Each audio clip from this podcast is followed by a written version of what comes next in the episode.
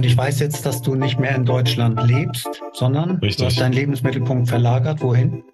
Ja, genau. Und ich habe meinen Lebensmittelpunkt nach äh, Lettland verlagert. Mhm. Das Land, das keiner kennt oder kaum einer kennt, ja. Herzlich willkommen zu einer neuen Folge von Moin Leben, mein durchaus astrologischer Podcast. In meiner heutigen Folge darf ich Marcel Rottner begrüßen. Moin Marcel. Moin Armin, grüß dich. Danke für deine Zeit und schön, dass du dabei bist. Bevor wir dich hören gleich, möchte Mhm. ich gern etwas über dich sagen, was die Sterne über dich hergeben und du kannst dann sagen, ob und wie du dich darin wiederfindest. Hast du da Lust zu? Super, auf jeden Fall. Sehr gut. Du bist im Tierkreiszeichen Waage geboren und im Aszendenten bist du Skorpion. Tierkreiszeichen steht für die Kernpersönlichkeit des Menschen und der Aszendent für die erste Begegnung, also die erste Wahrnehmung, den ersten Eindruck, den andere von dir gewinnen oder aber wie du dich spontan in neuen Situationen verhältst. Und hier ist, was ich für dich zusammengeschrieben habe. Mit deinem Aszendenten im Skorpion bist du eine Persönlichkeit, die Tiefe, Intensität und eine starke emotionale Ausstrahlung mit sich bringt. Deine Fähigkeit, hinter die Kulissen zu blicken und tiefgründig zu denken, macht dich besonders scharfsinnig. Du bist entschlossen, deine Ziele zu erreichen und investierst viel in deine Beziehungen, da du sehr loyal und hingebungsvoll bist. Ich guck mal zu dir, ob du da schon die Hände über dem Kopf zusammenschlägst, bist noch dabei. Da bin ich noch dabei, voll und ganz, ja. Kommen wir zu deiner Kernpersönlichkeit mit der Sonne im Zeichen Waage im zehnten Haus. Und mit dieser Sonne bist du ein diplomatischer, harmoniebedürftiger Mensch, der Gerechtigkeit und Ausgewogenheit hochschätzt. Deine soziale Natur und deine Liebe zur Ästhetik spiegeln sich in deinem Streben nach Schönheit und Kunst wider. Du bist ein Meister der Kommunikation und strebst danach, Konflikte gerecht zu lösen wobei du manchmal zögern kannst, klare Entscheidungen zu treffen. Kommen wir zu deiner emotionalen Persönlichkeit mit dem Mond im Zeichen Zwillinge im siebten Haus. Dein Mond im Zeichen Zwillinge im siebten Haus bringt eine kommunikative und vielseitige emotionale Natur mit sich. Du bist neugierig und suchst nach geistiger Stimulation in deinen Beziehungen. Deine Flexibilität und Anpassungsfähigkeit und dein Bedürfnis nach Abwechslung halten dich ständig in Bewegung. Und als letzten Punkt, den wir uns jetzt anschauen, den MC, also den Zielepunkt im astrologischen Bild. Wie zielstrebig bist du oder wie gehst du um damit, wenn du Ziele hast? Der ist bei dir im Zeichen Jungfrau. Und das zeigt, dass du ein analytischer, organisierter und praktischer Mensch bist. Du strebst nach Perfektion und bist in der Lage, komplexe Probleme effizient zu lösen. Dein ausgeprägtes Verantwortungsbewusstsein und deine Zuverlässigkeit machen dich zu einem geschätzten Teammitglied. Das soll jetzt erstmal von der Seite reichen zu dir. Findest du dich in den beschriebenen Worten oder Bildern wieder?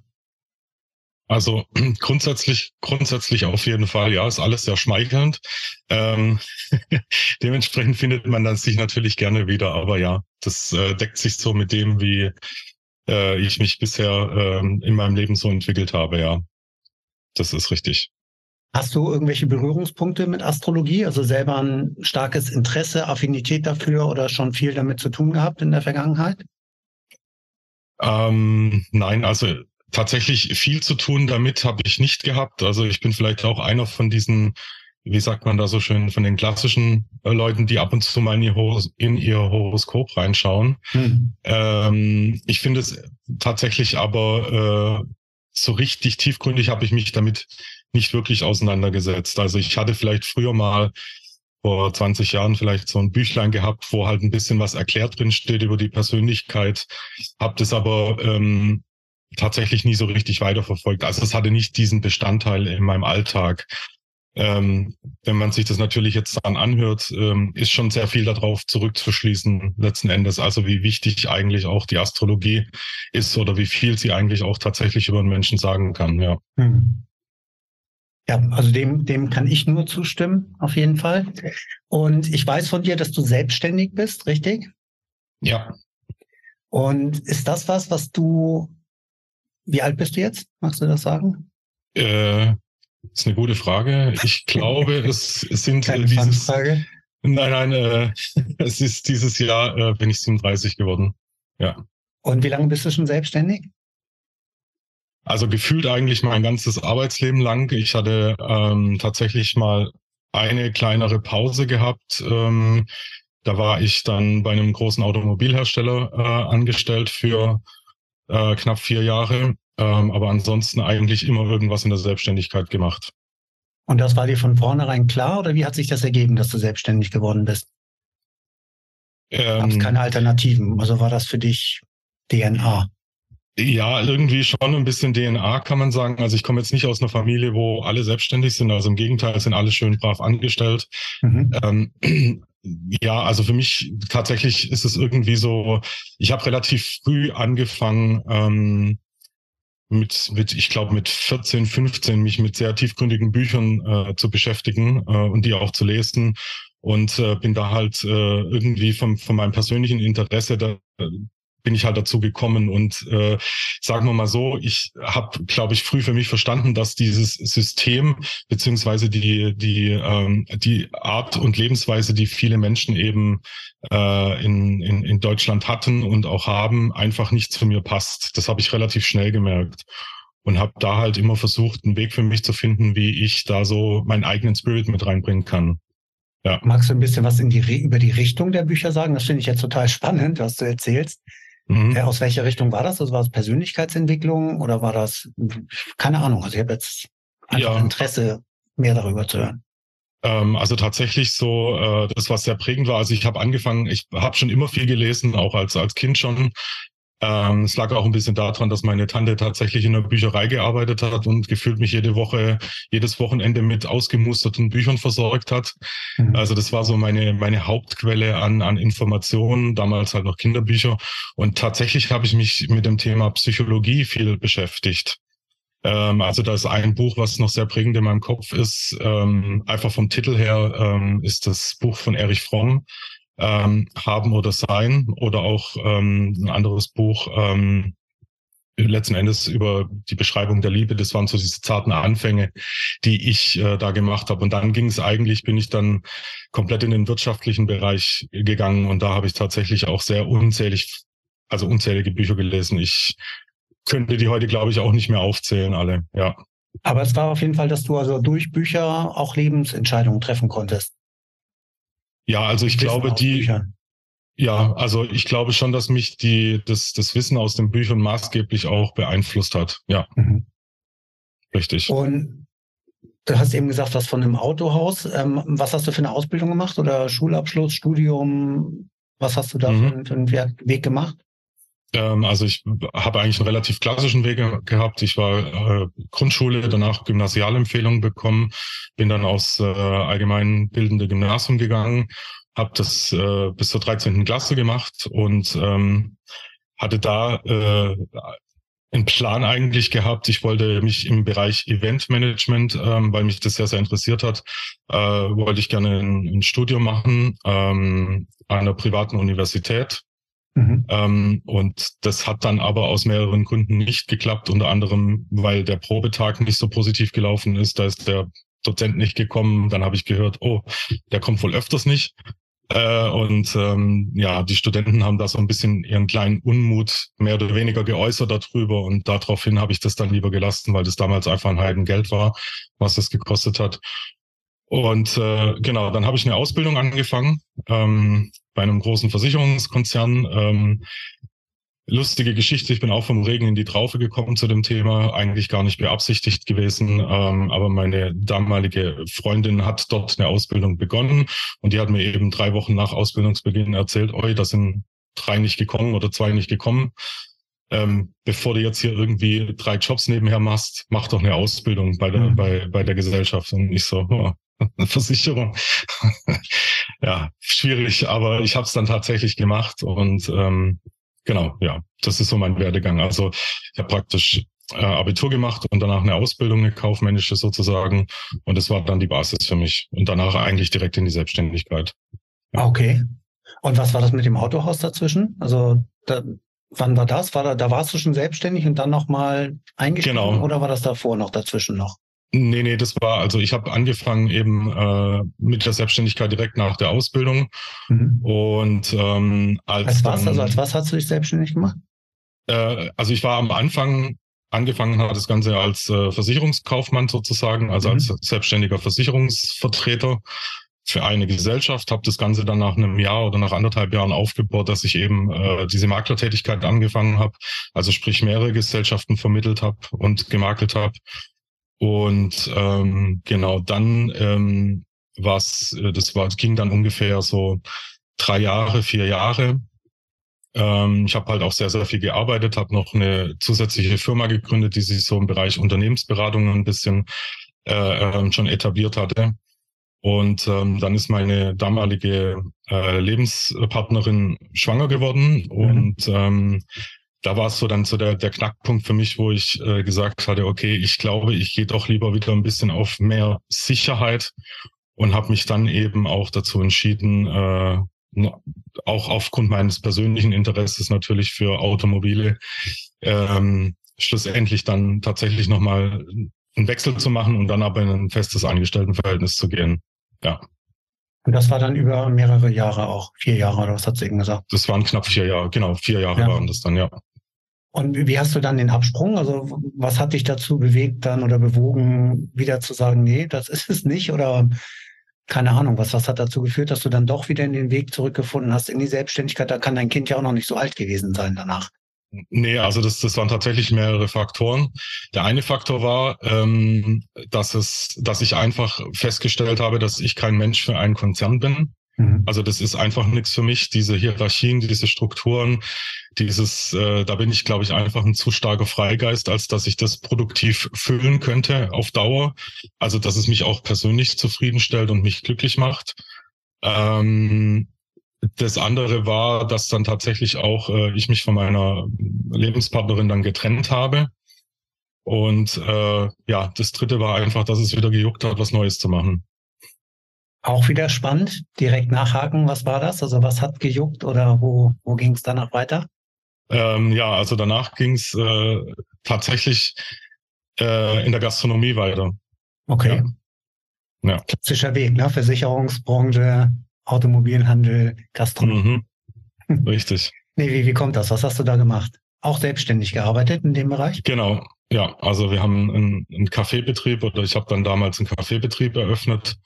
Ähm, ähm, ursprünglich angedacht als äh, Frühstücks, Frühstückslokal und äh, mehr oder weniger so ein bisschen Mittagstisch. Ähm, kam ich, äh, war eine aufregende Zeit, war eine sehr harte Zeit, eine sehr arbeitsreiche Zeit, hat unendlich viel Spaß gemacht. Ähm, ich war praktisch dann der Koch in dem Laden ähm, und äh, meine neue Lebenspartnerin äh, war dann eben so im Servicebereich mehr oder weniger diejenige, die das dann das Ganze gemacht hat, genau. Ja. Von welcher Zeit sprechen wir da? So ungefähre Jahreszahl? Wo sind wir da in dem? Also das, das war dann ungefähr 2016 ungefähr, ja. Okay, also jetzt gefühlt natürlich schon Jahre her, aber noch gar nicht so lange her dann. Nein, nein. Und ich bin ja auch noch nicht so alt. Also ich bin ja nur so halb alt. Ja. Und du ja. bist in Baden-Württemberg geboren, richtig? Richtig, das heißt, genau. da bist du auch geblieben, weil also dein astrologisches Bild zeigt, dass du durchaus auch umtriebig bist, also gerne unterwegs bist, ähm, war das alles am gleichen Standort, was du gemacht hast? Bist du beruflich schon gewechselt? Gab es andere Gründe, warum du vielleicht dein Dunstfeld verlassen hast, in dem mhm, du also aufgewachsen also, oder geboren wurdest? Ja, also ich komme tatsächlich auch aus einer kleinen, aus einem kleinen Ort äh, im also so, man, man sagt, glaube ich, so aus der Provinz, ähm, mhm. wenn man das so sagen kann.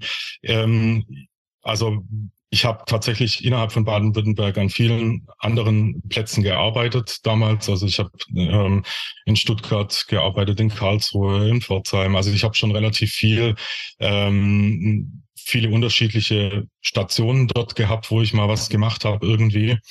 Ähm, das mit dem, genau, die Station bei dem Automobilhersteller war zum Beispiel in Stuttgart und dann kam aber eben äh, auch mit einem Wohnortwechsel in ein anderes Bundesland äh, nämlich nach Leipzig, also in Sachsen, äh, mhm. kam dann eben diese Gastronomiegeschichte dann, genau.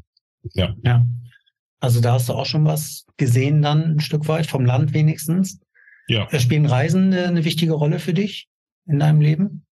Ähm, ja, auf jeden Fall. Also ähm, eine, eine Rolle, ja, definitiv. Ähm, ich habe schon einen gewissen Drang, auch äh, andere, andere Kulturen kennenzulernen, andere Regionen zu sehen, weil ich mir durchaus bewusst bin, dass äh, das, was ich bisher auch, äh, auch bis heute letzten Endes gesehen habe, ist ein Bruchteil von dem, was es auf dieser, auf dieser Welt gibt. Und ähm, dementsprechend reizt mich das auch nach wie vor immer noch, ähm, auch unterwegs zu sein und zu reisen. Hast du schon mehrere Kontinente besucht oder bist du eher auf einem Kontinent geblieben und da gereist? Es gibt ja Reisen und Reisen. Ja. Also wie du es jetzt beschreibst, heißt das so im Grunde fast die ganze Welt mal gesehen haben wollen. Den Wunsch hat ja nicht jeder in sich oder das Verlangen danach. Mhm. Ist es für dich so, dass du eher schon Fernreisen magst oder auch gemacht hast oder noch machen willst? Oder ist es eher ja, kontinental oder irgendwo mhm. regional eingebunden auf der Welt? Also ähm, aktuell und auch die letzten Jahre hat sich sehr darauf beschränkt, äh, in Europa zu reisen. Genau, also praktisch auf dem, auf dem Kontinent mehr oder weniger zu bleiben. Es gibt natürlich schon ähm, Länder, die mich natürlich reizen, äh, mal dort zu sein. Ähm, aber tatsächlich bisher noch nie in der Form gemacht. Ja, also okay. ich habe es auf Europa beschränkt und ähm, ich denke, auf der anderen Seite denke ich immer so, man, man fängt ja im Kleinen an und ähm, dröselt es dann immer weiter auf und äh, vielleicht äh, reicht es mir in diesem Leben noch, dass es dann über Europa auch hinausschwappt. Mal gucken. Ja. ja. Und ich weiß jetzt, dass du nicht mehr in Deutschland lebst, sondern Richtig. du hast deinen Lebensmittelpunkt verlagert. Wohin? Ja, genau. Und ich habe meinen Lebensmittelpunkt nach äh, Lettland verlagert. Mhm. Das Land, das keiner kennt oder kaum einer kennt, ja. Ich weiß es schon nach Estland, Lettland, Litauen, also das, ne, das sind ja. die Baltik, Baltikstaaten oder baltischen genau. Staaten. Die baltischen Staaten, ja. Sind, ich weiß jetzt gar nicht, na, ich bin jetzt nicht so politisch top informiert oder interessiert, aber sind, glaube ich, jetzt noch nicht so ewig lang in der EU drin auch, ne? Mhm. Oder haben sich ich dann ja auch irgendwann erst selber, also sind ja noch gar nicht so alt als Staaten, meine ich, irgendwie sowas auch zu erinnern. Ja, ich, ich glaube, ich musste aber auch gestehen, dass ich da nicht so versiert bin. Ich meine, die Unabhängigkeit kam irgendwo, wo die Sowjetunion zusammengebrochen ja. ist, also irgendwann in den Anfang der 90er. Ähm, ich, von Lettland weiß ich nur, dass es auch schon, bevor die Sowjetunion war, immer wieder mal besetzt wurde. War es, mal waren es die Deutschen, dann waren es irgendwie mal wieder ein anderes Land. Also die hatten schon immer so ein bisschen äh, das, das Thema letzten Endes da. Die Staaten gab es aber in der Form schon davor. Das kann man Aber schon wie, sagen. wie ist das gekommen? Also wie ist das für dich jetzt gerade das Land geworden oder die Stadt, in der du jetzt lebst? Ja, das ist eigentlich so wie mit vielen Dingen in meinem Leben. Das ist, ähm, andere würden Zufälle sagen. Äh, ich würde sagen, es war so ein Wink mit dem Zaunfall. Also ich habe, das war vor ja, über vier Jahren jetzt ähm, habe ich mit ähm, damals einem Geschäftspartner, mit dem ich ein Projekt gemacht habe. Äh, das Projekt war vorbei zu der Zeit und er hat mich dann eingeladen, letzten Endes ähm, ihn dort zu besuchen, weil er seine Firma dort hatte. Und ähm, so habe ich dann letzten Endes halt äh, schon im Jahr 2019 angefangen, ähm, mehr oder weniger eine, eine Firma hier zu gründen und äh, letzten Endes dann halt peu à peu mein Geschäfts, meine Geschäftstätigkeit letzten Endes dann hierher zu legen. Was auch natürlich ähm, im Zuge der ganzen äh, Pandemie-Geschichte ähm, auch bei uns natürlich zu Verwerfungen geführt hat, was wir da gastronomisch gemacht haben. Und dementsprechend musste ich mich da, war ich da ein bisschen gezwungen, auch mich neu aufzustellen. Genau. Ach, das war überschneidend dann. Das war also noch im Auslaufen. Das heißt, ihr hattet den Gastronomiebetrieb noch genau. als du schon deine Fühler ausgestreckt hast nach Lettland.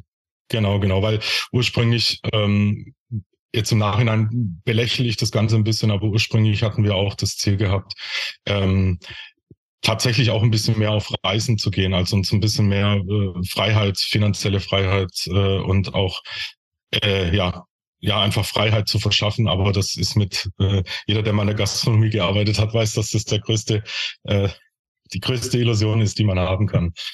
Das gemütliche Café am Strand irgendwo, ne? Ja, ja, genau, diese, diese kleinen Träumchen, ja. Ja. ja. Die so viel Geld abwerfen, dass man gar nicht weiß, wohin damit, mhm. viel dafür tun zu müssen.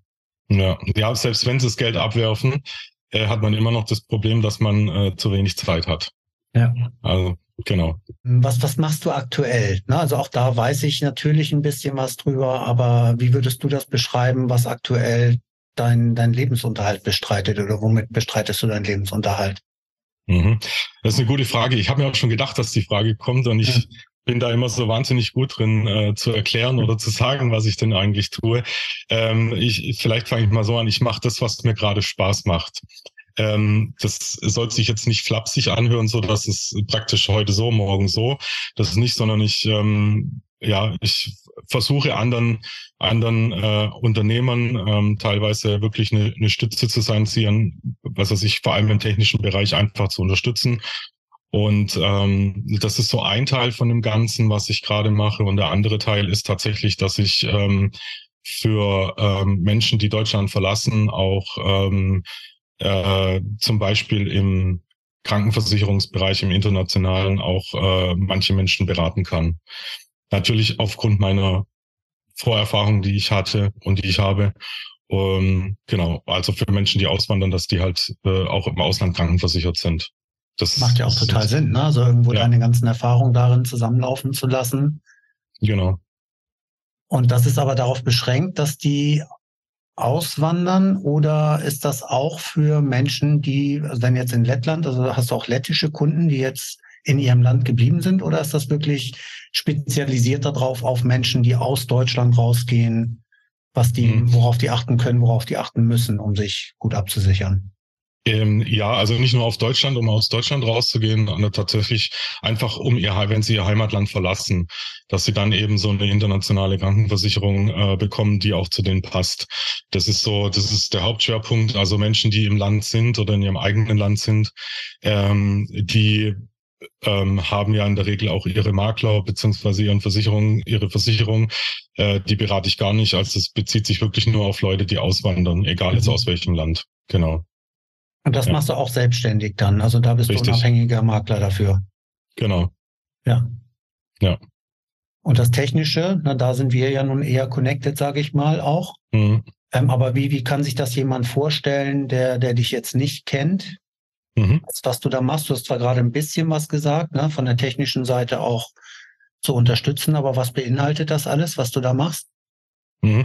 Ja, also man kann sich so vorstellen, dass es halt zum Beispiel darum geht, wenn man einen, einen Produktlaunch macht und man möchte das dementsprechend natürlich auch technisch unterstützt haben. Also das Produkt muss ja irgendwo angelegt werden als Beispiel.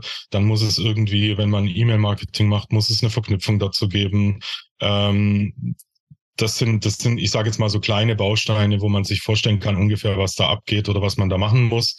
Ähm, oder man zum Beispiel eine Landingpage dafür erstellen, ähm, um dieses Produkt dann auch zu bewerben und natürlich dann auch die Werbung letzten Endes für die Produkte äh, in den Social Media Plattformen. Genau. Also das sind so diese, diese Teilbereiche, die ich da letzten Endes abdecke. Genau. Also aber eher ja Allrounder als Spezialist. Ne? Also es ist jetzt nicht, dass du sagst, du bist der Spezialist für Landingpages, sondern das ist ja schon recht breites autodidaktisches Wissen, was du hast, was ja. du dir angeeignet hast. Also da dementsprechend relativ breit aufgestellt.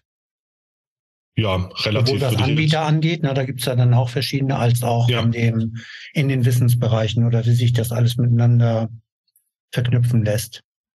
Genau. Ja, bei mir ist es halt so, ähm, dass ich gerne ähm, wie du es vorher auch, glaube ich, schon in der Analyse gesagt hast, ich schaue halt gerne in die Tiefe rein. Ähm, dementsprechend ähm, ist es für mich manchmal wichtig, dass ich auch den Hintergrund von irgendwelchen Dingen verstehen kann. Also damit es dann, also wenn ich eine Tätigkeit habe, die ich zu erledigen habe, äh, ist es mir zum Beispiel manchmal auch wichtig, dass ich verstehe, was im Hintergrund passiert, um einfach eventuell das, was ich tue, besser anpassen zu können oder einfach ein, ein tiefen Verständnis dafür zu entwickeln. Und äh, so letzten Endes ist es mir halt, ja, ist es mir immer gegangen, dass ich dadurch halt natürlich auch viel Wissen angehäuft habe in meinem Kopf. Da, ja. Jetzt, jetzt genau. hast du ja mit deiner mit deiner Kernpersönlichkeit im Zeichen Waage schon ein beziehungsorientiertes Zeichen. Mit dem ja. Aszendenten in Skorpion durchaus auch. Ne? Da geht es ja um Verbindung, Verbindlichkeit. Ist es dir bei allem, was du tust, also bist du wählerisch, mit wem du zusammenarbeitest? Triffst du Entscheidungen? Triffst du auch gegen Menschen? Hast du schon mal dich gegen jemanden entschieden, weil du gesagt hast, da stimmt die Chemie nicht oder das passt nicht miteinander oder das, was derjenige oder diejenige macht, ähm, geht nicht mit dir in Resonanz? Oder sagst du einfach, nee, ein Auftrag ist ein Auftrag und dann, wenn ein Auftrag kommt und derjenige seinen, seinen Beitrag dazu leistet und das bezahlt, dann ist es mir egal, was ich mache? Hm, naja, so, so, also tatsächlich, äh, so bin ich eben nicht. Also ich habe da tatsächlich Schwierigkeiten, wenn mir halt was, äh, wenn ich, also mir geht es nicht darum, dass äh, ein Mensch mir gefallen muss mhm. ähm, oder dass es irgendwas dass er irgendwas tut, damit ich denke, er ist ein guter Mensch. Ja. Es geht tatsächlich da eher darum, ob, ähm, ob das zum einen kompatibel ist und ähm, ja, auch diese Harmonie letzten Endes in einer, auch in einer Geschäftsbeziehung, ja. Also ich äh, tue mich wahnsinnig schwer, wenn, ja, ich kann Aufträge, ich habe Aufträge abgelehnt, äh, weil ich mit diesen Menschen nicht klargekommen bin. Mhm. Ähm, das ist aber nie auf einer bösen Ebene jetzt, dass ich dann irgendwie sage, den mag ich nicht oder so. Aber es gibt halt manche Menschen, dann merkt man irgendwie so, ähm, oh nee, passt nicht so ganz zusammen. Und ähm, gerade wenn man dann auf so einer Basis auch länger zusammenarbeitet, ähm, ist es ja doch irgendwo schon ein bisschen was wie eine Beziehung. Und das da denke ich halt auch, okay, das sollte man schon, sollte man sich schon gut überlegen. Wenn ich dann da so einfach gestrickt wäre, dann könnte ich tatsächlich auch in einem Konzern arbeiten und angestellt sein, ja. Das, mhm. äh, und das muss schon alles passen, ja. Das ist auch ein Stück, wenn ich das so sagen, ein Stück der Freiheit der, der Selbstständigkeit und Unabhängigkeit, oder? Sich das ein Stück weit aussuchen zu können, mit wem man arbeitet. Und auch das nicht überheblich, als wenn man es nicht nötig hätte, sondern ja. dass man durchaus auch, ne, das ist bei uns ja ähnlich, mhm. hat einen Eigenschutz, hat einen eigenen Charakter auch, sagen zu können, zu wem passen wir. Das ist ja das Wichtige dabei. Aber wenn man arbeitet, das haben wir vorhin auch gehört, die Loyalität und die Treue, die in dir auch drin ist, steht ja eher für langfristige Bindung oder langfristiges Miteinander, als zu sagen, man macht so ähm, viele Kurzprojekte, was ja auch okay sein kann. Aber da ist dir auch eher dran gelegen, wenn man miteinander zu tun hat, dann auch gerne über einen längeren Zeitraum. Genau, genau. Ja. Also tatsächlich ähm, dieses äh, schnell rein und raus, äh, weiß was ich, vielleicht hat man damit äh, in jüngeren Jahren irgendwie noch ein bisschen mehr Spaß damit. Ich kann mich damit jetzt nicht so richtig identifizieren. Also mir ist tatsächlich einfach eine langfristige Sache wichtiger. Ähm, und da geht's auch, da, da spielt auch das Geld vordergründig nicht die größte Rolle. Hm. Ähm, das ist dann einfach auch so ein Punkt, wo ich sage, okay, natürlich ist es, brauchen wir alle Geld. Und wenn ich da auch, äh, egal was ich getan habe, immer zurückdenke, ähm, es ist halt immer schwieriger, äh, tatsächlich zu sagen, äh, nee, das mache ich jetzt nicht, weil das passt irgendwie nicht. Ähm, Im ersten Moment ist es halt schwieriger, im zweiten Moment ist es aber meistens befreiend, mhm. habe ich festgestellt. Also ja. Und wie, wie schaust du jetzt Du hast jetzt deinen festen Lebensmittelpunkt ja in Riga, ne? Oder in, in Lettland dann auch? Also jetzt für den Moment würde ich das mal als solches bezeichnen, dass das tatsächlich ein äh, tatsächlich sich zu einer Base entwickelt oder entwickelt hat, wo ich sage, okay, das ist in Ordnung, ähm, das passt auch und das kann ich auch im Moment gerade genießen. Ähm, aber in dem Thema tatsächlich bin ich relativ frei und sage, okay, ich nächstes Jahr könnte auch sein, dass ich mal wieder ein paar Monate Lust habe, was anderes zu machen. Ähm, ja. Wie, wie schaust du, ich weiß jetzt auch da nicht genau, wie die Lebensumstände in Lettland sind, aber mhm. wie schaust du auf das, also schaust du überhaupt auf das, was gerade so bei uns, also hier in Deutschland los ist, ne, was Inflation und Diskussion und politisches angeht. Also hast du da einen sehr mhm. starken Blick drauf, ein Interesse überhaupt daran zu schauen, was da passiert? Bist du eher froh, da raus zu sein und zu sagen, du, ich konzentriere mich hier eher drauf? Wie wird das wahrgenommen? Ähm, es ist ja relativ nah bei. Ne? Also es ist jetzt kein mhm. unmittelbarer Nachbar, aber ja doch relativ nah bei. Äh, wie, wie nimmst du das alles wahr? So also einmal aus deiner eigenen Perspektive, was hier los ist, dann vielleicht aber auch, du wirst da ja auch Menschen kennen, mit Menschen zu tun haben. Ähm, wie wird da drauf mhm. geschaut? Und auch, es gibt so viele Themen und ich will jetzt nicht alle Fässer aufmachen und darum geht es mir auch gar nicht, sondern einfach von dir mal, ist es für dich eher erleichternd, jetzt gerade nicht hier deinen Lebensmittelpunkt zu haben, sondern gerade nicht in Deutschland zu sein? Ist es egal? Ist es sehr ähnlich da ähm, in Lettland, wie du es wahrnimmst? Oder gibt es Dinge, wo du sagen kannst, das läuft hier deutlich besser, deutlich entspannter auch als in Deutschland? Mhm. War jetzt ziemlich viel. Ich hoffe, du hast trotzdem so Ja, ja, ich, also ich, ich, habe so verstanden, das Kernthema ist tatsächlich, äh, das Kernthema habe ich verstanden. Ähm, ja, also ich, vielleicht muss ich da noch ein ganz, selbst in meiner, ähm, äh, in meiner Zeit ein bisschen zurückgehen.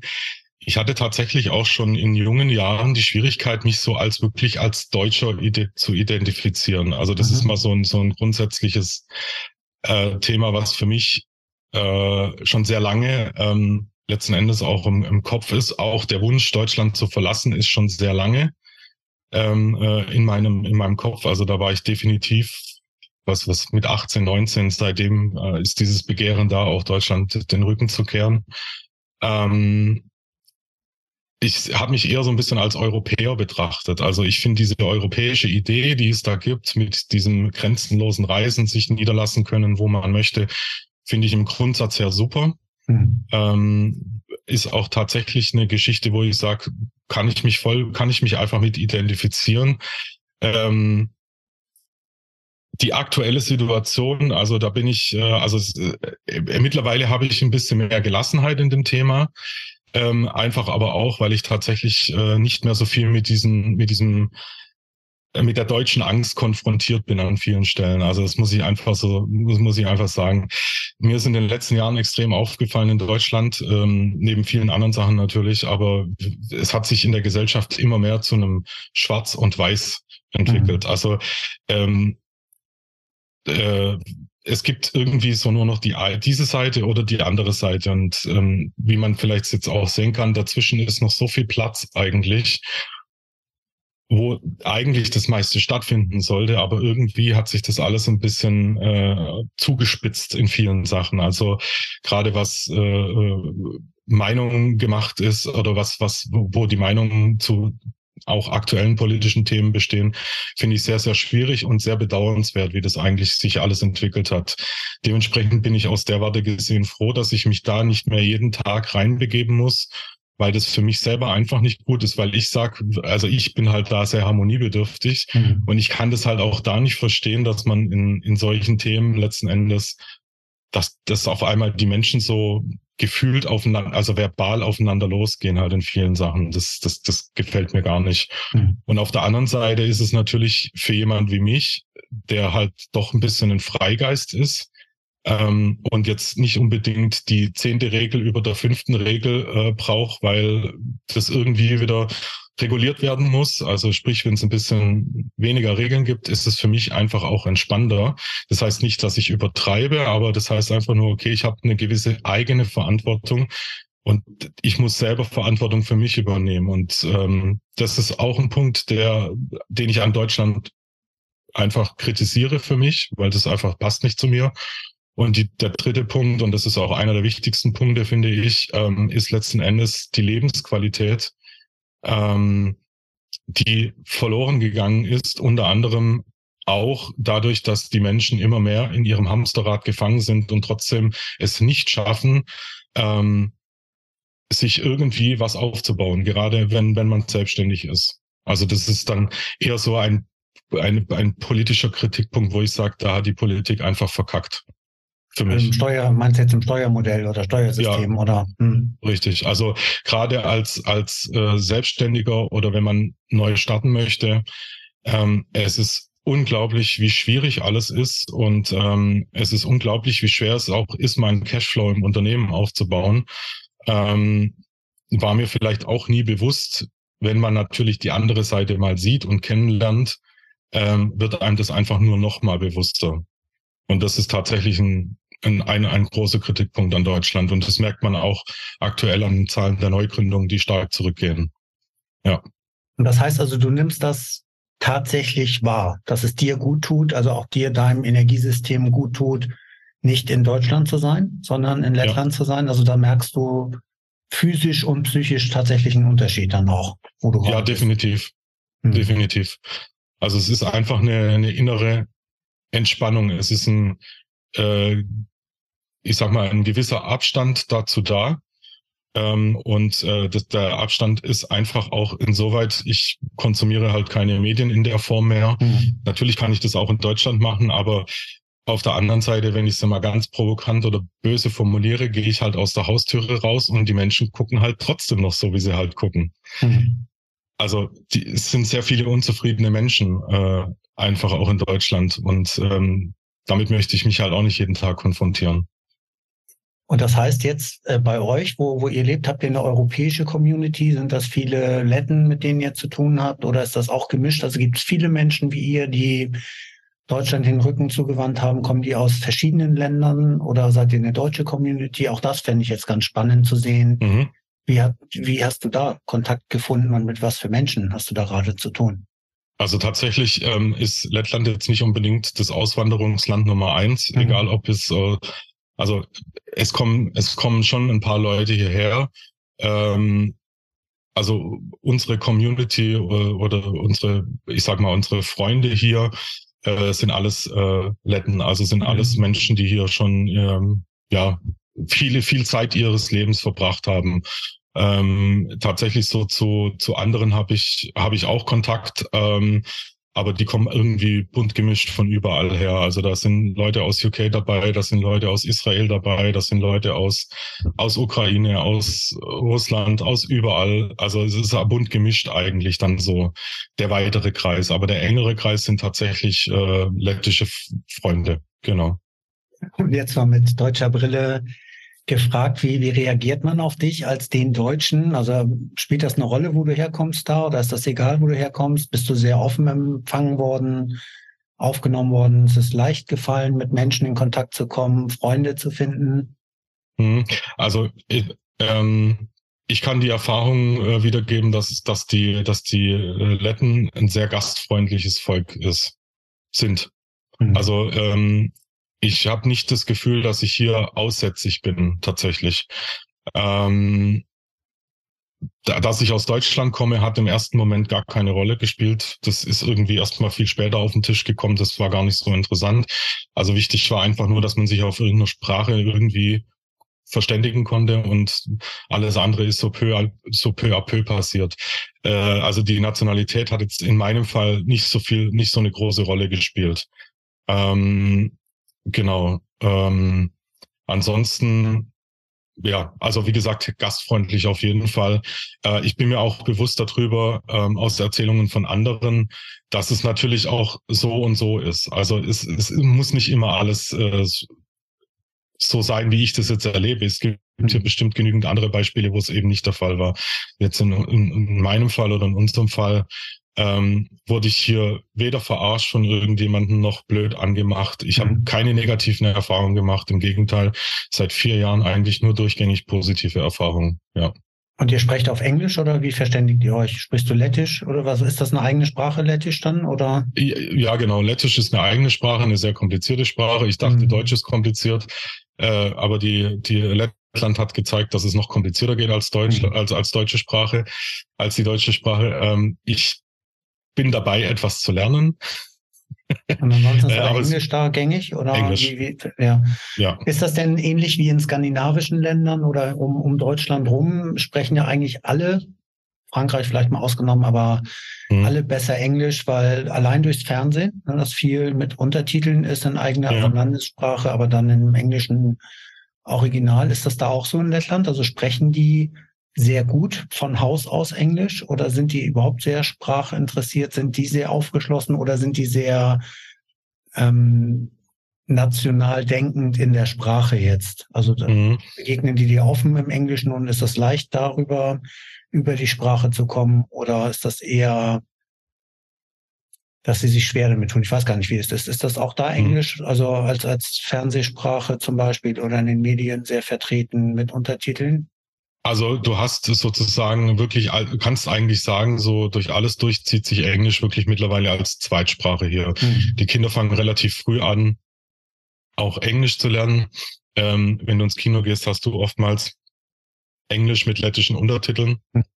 Ähm, du findest eigentlich überall, wenn du irgendwas brauchst in irgendeinem Laden, ist irgendwas immer Englisch eingestellt. Und das, das mit der Sprache ist so ein bisschen ein Generationending. Also die älteren, äh, die, die, die älteren Leute, bei denen ist es eher so, dass die mit Englisch nicht so viel am Hut haben, weil die es eben nicht gelernt haben. Also da ist tatsächlich dann Zweitsprache Russisch. Mhm. Ähm, da ist es dann so, da geht's dann mit Händen und Füßen irgendwo, aber ich sag mal so, bei den jüngeren Generationen ist Englisch überhaupt kein Problem und die sprechen wirklich sehr, sehr gut. Mhm. Ähm, teilweise sprechen sie auch einfach nur, ich sag mal, grottenschlecht, mhm. aber man versteht sich halt. Also es ist ein Wille da zu kommunizieren und ich denke, das ist teilweise sogar wichtiger, äh, als dass ich es wirklich richtig gut sprechen kann. Ähm, das ist einfach, also man merkt, wenn man da mit Englisch hinkommt, man wird nicht blöd angeguckt, man kriegt jetzt irgendwie nicht so, oh, was will denn der hier und so, oder wird benachteiligt, man wird ganz normal behandelt, die bedanken, die lächeln, also es ist alles cool, ja. Mhm. Jetzt hast du vorhin davon auch gesprochen, dass du jetzt keine nationale Identität hast, also dann ja wahrscheinlich auch keine regionale aus der Region, aus der du kommst, oder gibt es da einen stärkeren Bezug sogar zu als zum Land, also zum zu Deutschland? Hm. Für eher also regional also, Baden-Württemberg da einen stärkeren Bezug zu? Ja, also wenn, dann würde ich schon sagen, wenn es so einen Bezug gibt, dann geht der auf jeden Fall eher in die regionale Ebene rein. Ja. Ja. ja. Und wie, wie stehst du zu, es gibt ja so eine Regionalität und es gibt eine Überregionalität. Ne? Also jetzt gibt's ja dann auch in Süddeutschland, ich, auch da bin ich nicht ganz drin, mhm. ähm, Franken, Oberfranken, Bayern, was ich was alles gibt. Ich weiß mhm. nicht genau, wo, wo du zuzählst, wo du herkommst äh, so eine also, Rivalität also, untereinander, dass man da sogar Wert drauf legt, nochmal Feinheiten im Unterscheiden zu haben. Ja, aber das sind, nee, das sind wir hier nicht. Weißt du, was ich meine? Ja, ja, also das ist tatsächlich lustig. Äh, und zwar gibt es ja Baden-Württemberg, aber es gibt die Badener und die Württemberger. Ja. So, jetzt diese ganze Historie, ich habe keine Ahnung. Ich weiß ja. nur, die Baden und die Württemberger, die haben ein bisschen einen, einen anderen Dialekt. Also die Baden haben einen anderen Dialekt. Sie gehen eher so ein bisschen Richtung, ich sage immer so singend und Richtung Frankreich, weil die mhm. auch mehr an, an der französischen Grenze sind. Mhm. Ähm, und äh, die, die Württemberger, die sind halt eher so ein bisschen, ja, die haben halt einen anderen schwäbischen Dialekt drauf. Mhm. Also da gibt's schon immer, äh, ja, Feindseligkeiten, ich würde mal sagen, freundschaftliche Feindseligkeit. Also man neckt sich gerne mal. Also man, der Badener schimpft über den Württemberger und der Württemberger schimpft über den Badener.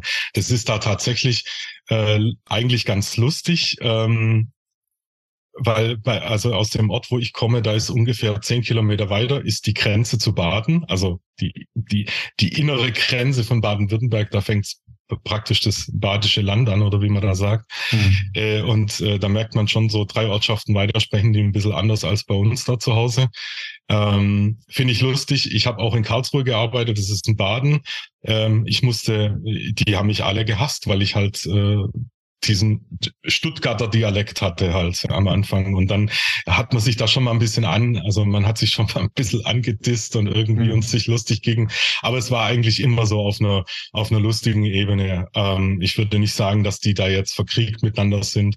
Mhm. Klar, den einen oder anderen Chaoten gibt's da, vor allem im Fußball kann ich mich noch erinnern, wenn äh, Karlsruhe SC gegen VfB Stuttgart gespielt hat, da konntest du entweder äh, den Stuttgarter Bahnhof danach sanieren oder den Karlsruher Bahnhof. Das war halt abhängig davon, wo die aufeinander getroffen sind. Okay. Aber das ist, glaube ich, auch wieder so ein bisschen auf der Fußballebene. Also, aber im Normalfall ist es einfach nur lustig, ja. Aber es ist echt ganz interessant. Was würdest du sagen, also wenn man fragt, was, wo, wo kommst du her? Also, na, bei mir ist es so, ich komme aus Norddeutschland und Norddeutschland ist für mich die Identität eher was würdest mhm. du sagen? Also was ist so deine regionale Identität? Ähm, also wenn ich gefragt werde, wo ich herkomme, sage ich meistens aus Süddeutschland.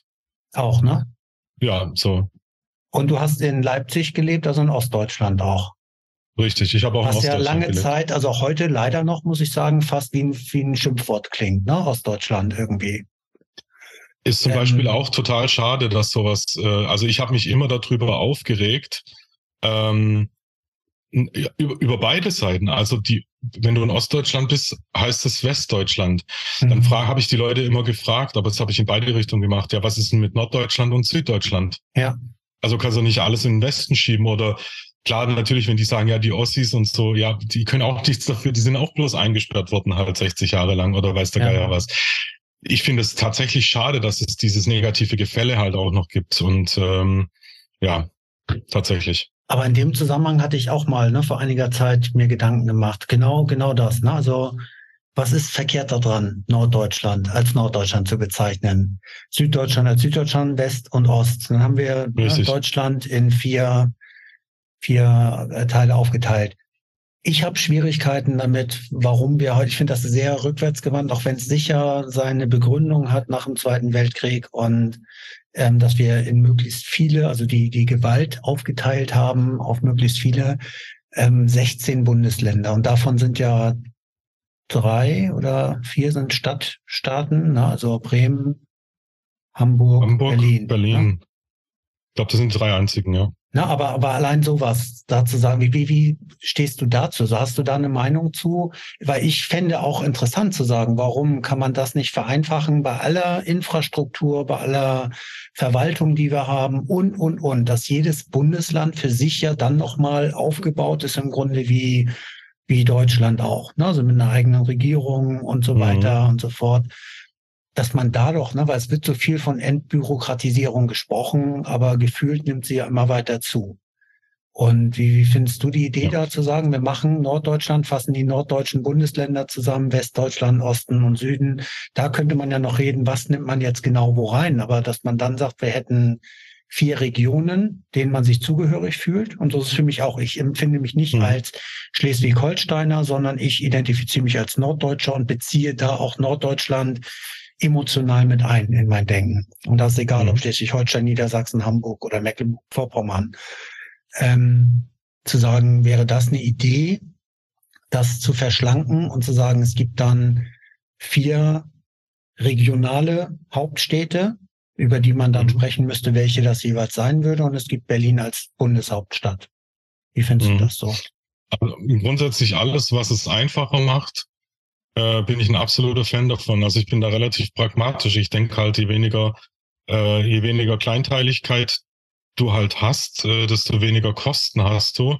Je weniger Kosten du hast, desto weniger Belastung musst du von irgendjemanden, also das ist ja ein, ein Kreis letzten Endes. Also ich bin absolut, äh, absolut dafür, sowas zu tun, auch darüber nachzudenken. Ich denke, jetzt ist es auch an der Zeit, äh, tatsächlich mal über solche Themen vielleicht zu sprechen. Ja. Ähm, das ist ja nicht nur, nicht nur in der Verwaltung so, das ist ja zum Beispiel auch im Schulsystem äh, ein, ein riesen, riesen Problem. Also wenn ich jetzt, wie ich es mitbekommen habe, ich weiß jetzt nicht, ob es heute aktuell noch so ist, aber vor ein paar Jahren war es noch so, wenn ich zum Beispiel in Süddeutschland oder nee, nicht Süddeutschland, in Baden-Württemberg meine Ausbildung als Lehrer gemacht habe, kann ich nicht in Schleswig-Holstein als Lehrer arbeiten. Mhm.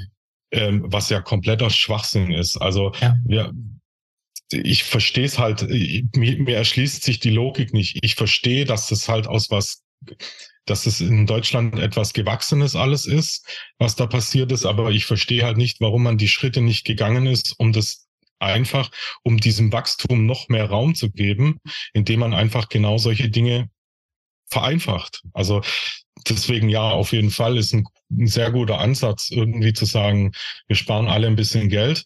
Natürlich fallen nat sicherlich auch die ein oder anderen Jobs weg, äh, dann auch, äh, wenn es um Regierungsgeschichten geht oder keine Ahnung. Äh, aber schlussendlich fallen die Jobs früher oder später eh weg, weil wenn wir alle mal digitalisiert, wenn das alles mal digitalisiert ist, brauchen wir die Leute eh nicht mehr müssen uns in Deutschland ja wenig, wenig Sorgen machen erstmal, dass es irgendwann digitalisiert ist. Dafür müssten erstmal die Grundlagen geschaffen sein.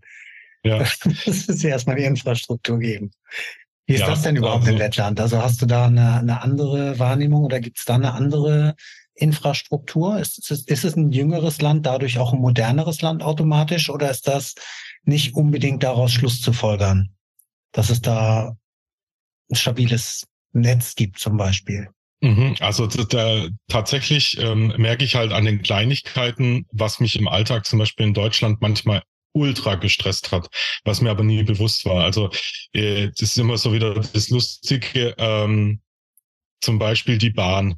Die sind 50 Jahre alt hier, diese Züge. Die kommen aber. Also mhm. du kannst dich darauf verlassen, die sind einfach da. Also wenn du mit dem Zug wegfahren willst, dann bitte sei pünktlich, weil das Ding kommt manchmal auch eine Minute vorher und äh, dann bist, stehst du halt da und hast ein mhm. Problem. Äh, das sind das, das zum Beispiel. Also ja, es es ist in vielen Bereichen für mich persönlich einfacher. Also Buchhaltung zum Beispiel kann ich in einer halben Stunde machen. Ähm, ich habe äh, komplett digitale Buchhaltung. Ich habe keine Papiere. Ich muss keine Ordner aufbewahren. Ich habe alles digital. Der Steuerberater arbeitet digital. Ähm, ich brauche kein Papier für meine Buchhaltung zum Beispiel. Es war in Deutschland für mich eine Katastrophe. Mein Steuerberater hat mich gehasst. Ich habe immer so so Boxen genommen und habe dann halt die Belege genommen und habe die da reingeschmissen. Und natürlich hat er sich darüber beschwert, weil der muss ja das alles sortieren und ablegen und so weiter. Mhm. Ähm, das ist für mich ein enormer Zeitgewinn einfach. Ähm, und was auch absolut gigantisch ist, ähm, also alles, was mit Verwaltung zu tun hat, ist hier gefühlt schon digitalisiert. Also mhm. du kannst ein Unternehmen innerhalb von 48 Stunden gründen und eintragen im, im Register und mit dem Unternehmen arbeiten. Ähm, du hast überall flächendeckendes Internet. Du brauchst dir nie Gedanken drüber machen, dass du kein Internet hast. Du hast es okay. einfach. Das ist da. Also sicherlich, wenn du jetzt irgendwie, keine Ahnung, 200 Kilometer in die Pampa reinfährst, okay, dann wird es bestimmt mal irgendwo im Wald auch ein bisschen dünn werden. Mhm. Aber ähm, in an allen Gebieten, wo ich bisher hier war, äh, ob das jetzt, das, da spielt es auch keine Rolle, ob das jetzt Estland war, äh, Lettland war oder Litauen. Ich habe immer guten Empfang gehabt. Ich habe nie Probleme gehabt. Ähm, also ich sag mal so, die sind schon extrem gut aufgestellt hier mit allem. Also solche Systeme haben sie hier sehr, sehr gut implementieren können und es funktioniert wirklich hervorragend. Also ja. Und Gesundheitswesen, wie ist das da? Ist das auch digitalisiert? Also gibt es da so eine Kundenkarte oder wie gesagt Gesundheitskarte, mhm. wo dann deine Daten drauf sind, wo du auch egal wohin gehst oder musst du auch immer erst zum allgemeinen Arzt, um dich dann irgendwohin überschreiben zu lassen? Hast du da überhaupt mhm. schon zu tun gehabt? Das, ich wünsche es dir nicht, aber also tatsächlich noch nicht so viel zu tun gehabt damit. Mhm. Du brauchst halt hier einen Family Doctor, den habe ich, bei der war ich einmal, also bei der war ich vor einigen Jahren vorstellig. Und ähm, ja, wenn ich halt was hab, kann ich in eine WhatsApp schreiben. Also dann kriege ich halt, äh, also wenn es natürlich das was Schlimmes ist, ist. Würdest du sagen, das ist eine Ausnahme, weil du jetzt an irgendwen geraten bist, ist das eher Standard? Nee, also per E-Mail oder per WhatsApp ist normal hier. Also du ja. machst eigentlich viel de deiner Kommunikation. Ähm, natürlich klar, mit, mit staatlichen Behörden machst du das nicht, da rufst du mhm. an oder schreibst E-Mails. Äh, aber tatsächlich hier so mit allem kannst du, kannst du per WhatsApp arbeiten.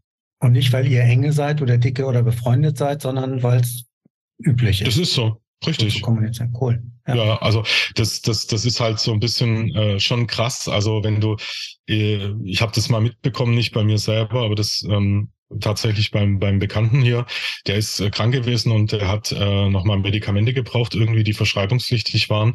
Und hat er eben seine Ärztin angerufen und die hat ihm das dann äh, digital ausgestellt und er ist dann praktisch nur noch mit seiner Karte äh, zur Apotheke gegangen und hat dann das, äh, das Rezept war halt darauf gespeichert. Keine mhm. Ahnung, wie die das gemacht haben. Und er ist dann halt einfach nur zur Apotheke gegangen und hat es geholt und hat sich praktisch den ganzen Weg zum Arzt gespart, um das Rezept zu holen. Ja, gut, das soll ja hier tatsächlich auch kommen. Also habe ich mhm. gehört, ne? das soll ja jetzt in Deutschland auch gar nicht mehr so ganz weit weg sein, dass das so ja. funktioniert, wo man dann, glaube ich, ja, sich freischalten lassen kann. Oder ich glaube sogar, wenn man es nicht will, muss man Bescheid ja. sagen. Jetzt haben wir ein bisschen über Regionalität gesprochen, wir haben ein bisschen über Zugehörigkeit gesprochen und dann ja auch über, über die eigene Identität gesprochen. Der Podcast heißt Moin Leben. Was sind so Moin Leben Momente in deinem Leben? Also für mich ist ein Moin Leben Moment also ein großer Moment. Und einfach sagst, an den erinnerst du dich gerne zurück. Gibt es mhm. da viele? Gibt es unzählige? Gibt es einige wenige? Und, und wie definierst du für dich herausragende Momente? Also ist jeder Tag ein Geschenk oder gibt es trotz allem noch was, wo du etwas sagst, daran erinnere ich mich auch heute noch besonders gern zurück? Mhm. Also tatsächlich gibt es da schon sehr viele Momente. Ich versuche schon relativ viel ähm, äh, auch, auch einfach positiv zu sehen, auch bei allen äh, negativen ähm, Ereignissen, die einem im Leben ereilen. Aber grundsätzlich gibt es da schon einige ähm, solche neuen Leben äh, äh, Momente oder äh, Erfahrungen, die ich da gemacht habe. Also natürlich äh, so ganz spontan ist einfach die Geburt von meinen äh, Kindern gewesen, was einfach so ein pff, ja, also einfach ein krasses Erlebnis war, ähm, beide Male und ähm, ja, eigentlich oftmals sind es auch einfach nur Kleinigkeiten am Tag, die, die man dann einfach so feiert, weil das so das kleine i-Tüpfelchen am Tag noch war, was noch gefehlt hat. sind manchmal auch nicht die großen Sachen, sind wirklich auch die kleinen, die kleinen Dinge, über die man sich freuen kann. Ja. Und äh, am, am meisten, das meiste oder das Schönste ist eigentlich dann immer die Familienzeit. Da mhm. entstehen eigentlich viele solche Momente, ja. Das heißt also, beruflich hast du nicht so viele oder gibt es vielleicht auch viele Momente oder gibt es was Herausragendes in deinem Business? Du hast jetzt ja schon trotz relativ junger Jahre viel gemacht, also viel, mhm. viele Bereiche kennengelernt, viele Bereiche was aufgebaut. Gab es da ein Highlight in dem Ganzen, was du gemacht hast? Mhm. Also ja, tatsächlich jetzt so das, was ich aktuell mache. Also das, das äh, ist schon so, ähm, ja, also das ist schon so das, was ich sage, äh, das passt wirklich gut zu mir so in der Form. Also ich habe die nötige Freiheit, ich habe die nötige Nähe, ich habe die, ich habe die Loyalität bei meinen Kunden. Mhm. Ich habe, ähm, also das ist schon jetzt gerade schon so ein neuen Leben-Effekt dann aber der ist jetzt nicht nur halt an einem Tag, der ist halt dauerhaft so gefühlt jeden, dann. Ne? Jeden Morgen, mein Leben. Also genau, man steht halt morgens gerne auf und das passt ja auch immer ganz gut, wenn du dann ein äh, Montagsvideo machst. Da hatten wir ja, glaube ich, auch mal drüber gesprochen. Mhm. Ne? Ähm, viele sagen ja, oh Gott, es ist schon wieder Montag. Du sagst es ist endlich wieder Montag und tatsächlich mir geht es eigentlich ähnlich. Also ich äh, mache das so wie es ist, ist es gerade richtig gut. Ja. Aber ist cool, oder? Also finde ich wirklich, es ist cool, das sagen zu können, sagen zu dürfen, ja. ohne sich, ohne sich dafür zu schämen, zu sagen, ich arbeite wirklich gerne und ich arbeite gut in dem, was ich mache und ich stehe morgens gerne auf. Ja, also ich glaube, also, da, da sind wir ja, das darf ich jetzt, glaube ich, für uns beiden mhm. in Anspruch nehmen. Ich hoffe, dass es sehr, sehr vielen Menschen so geht, aber ich nehme es nicht so wahr, dass es sehr, sehr vielen Menschen so geht, dass sie das sagen können. Ja, richtig, richtig. Also so, so sehe ich das auch. Ich glaube, es hat, haben nicht viele äh, viele, viele Menschen äh, diesen Luxus, ja. diese Freiheit auch irgendwo ein Stück weit. Ähm, weil es ist ja tatsächlich, ähm, klar, jeder definiert es ja für sich ein bisschen anders, aber ähm, im, im, im Grundsatz sollte eigentlich für jeden gelten, dass er schon das macht, was ihm Spaß macht. Und da merkt man schon, dass viele Leute einfach eben nicht an diesem Punkt sind, ja. sondern dass sie es halt machen müssen oder weiß was ich was, ja. Und jetzt, jetzt bist du ja auf deine Weise, hilfst du ja Menschen auch vielleicht mehr dahin zu kommen in den Zustand. Mhm. Na, ich oder Alexandra und ich mit Herzkanal ist das auf jeden Fall auch unsere Mission. Ne? Den, die Reise vom Kopf zum Herzen, also die Verbindung ja eher, den Herzkanal mhm. zwischen Kopf und Herz herzustellen, ist unser Ziel. Für dich ist es ja auch, Menschen zu unterstützen, etwas abzunehmen, was sie selber nicht können, ne? die technische ja. Affinität nicht haben, aber trotzdem ein funktionierendes Unternehmen haben müssen oder die Absicherung durch, durch die Versicherung auch dazu schauen, dass man sich in einem fremden Land aufhalten kann und trotzdem mit einem ruhigen Gefühl, falls was passieren sollte, abgesichert zu sein, trägt ja auch dazu bei, dass Menschen den Tag morgens zufriedener, entspannter begrüßen können. Wenn du mal auf dein Leben zurückguckst, da sind ja viele Entscheidungen bei gewesen, immer wieder was Neues zu machen. Ist das wie eine Kettenreaktion, was sich so ergeben hat? Gibt es Menschen auf dem Weg, die dauerhaft irgendwie für dich Aushängeschilder oder Ausrichtungspunkte waren? Wie, wie ist das entstanden? Also mhm. auch da gibt es Bezugspersonen in deinem Leben über einen ganzen Zeitraum? Gab es immer wieder neue Bezugspersonen oder bist du dir selber Bezugsperson genug? Zu sagen, die Entscheidung treffe ich für mich, wo es hingeht und wie es weitergeht.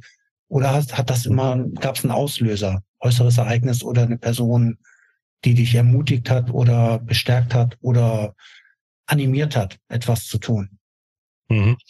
Waren jetzt viele Fragen. muss ich muss ich ein bisschen muss ich ein bisschen sortieren. Also grundsätzlich ähm,